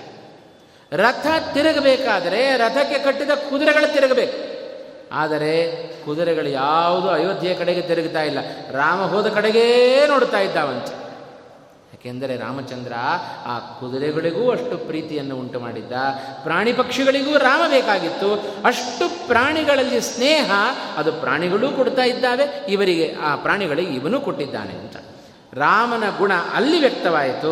ಸೀತೆ ಎಷ್ಟು ತನ್ನ ಪ್ರಾ ಪ್ರೀತಿಯನ್ನು ಪ್ರಾಣಿಗಳಿಗೆ ಹಂಚಿದ್ದಾಳೆ ಅಂತ ಸೀತೆ ಕಳೆದು ಹೋದಾಗ, ಅಪಹರಣವಾದಾಗ ಈ ಮೃಗಗಳು ಸೀತೆಯ ಮಾರ್ಗವನ್ನು ತಾವು ಸೂಚನೆ ಮಾಡಿದವಂತೆ.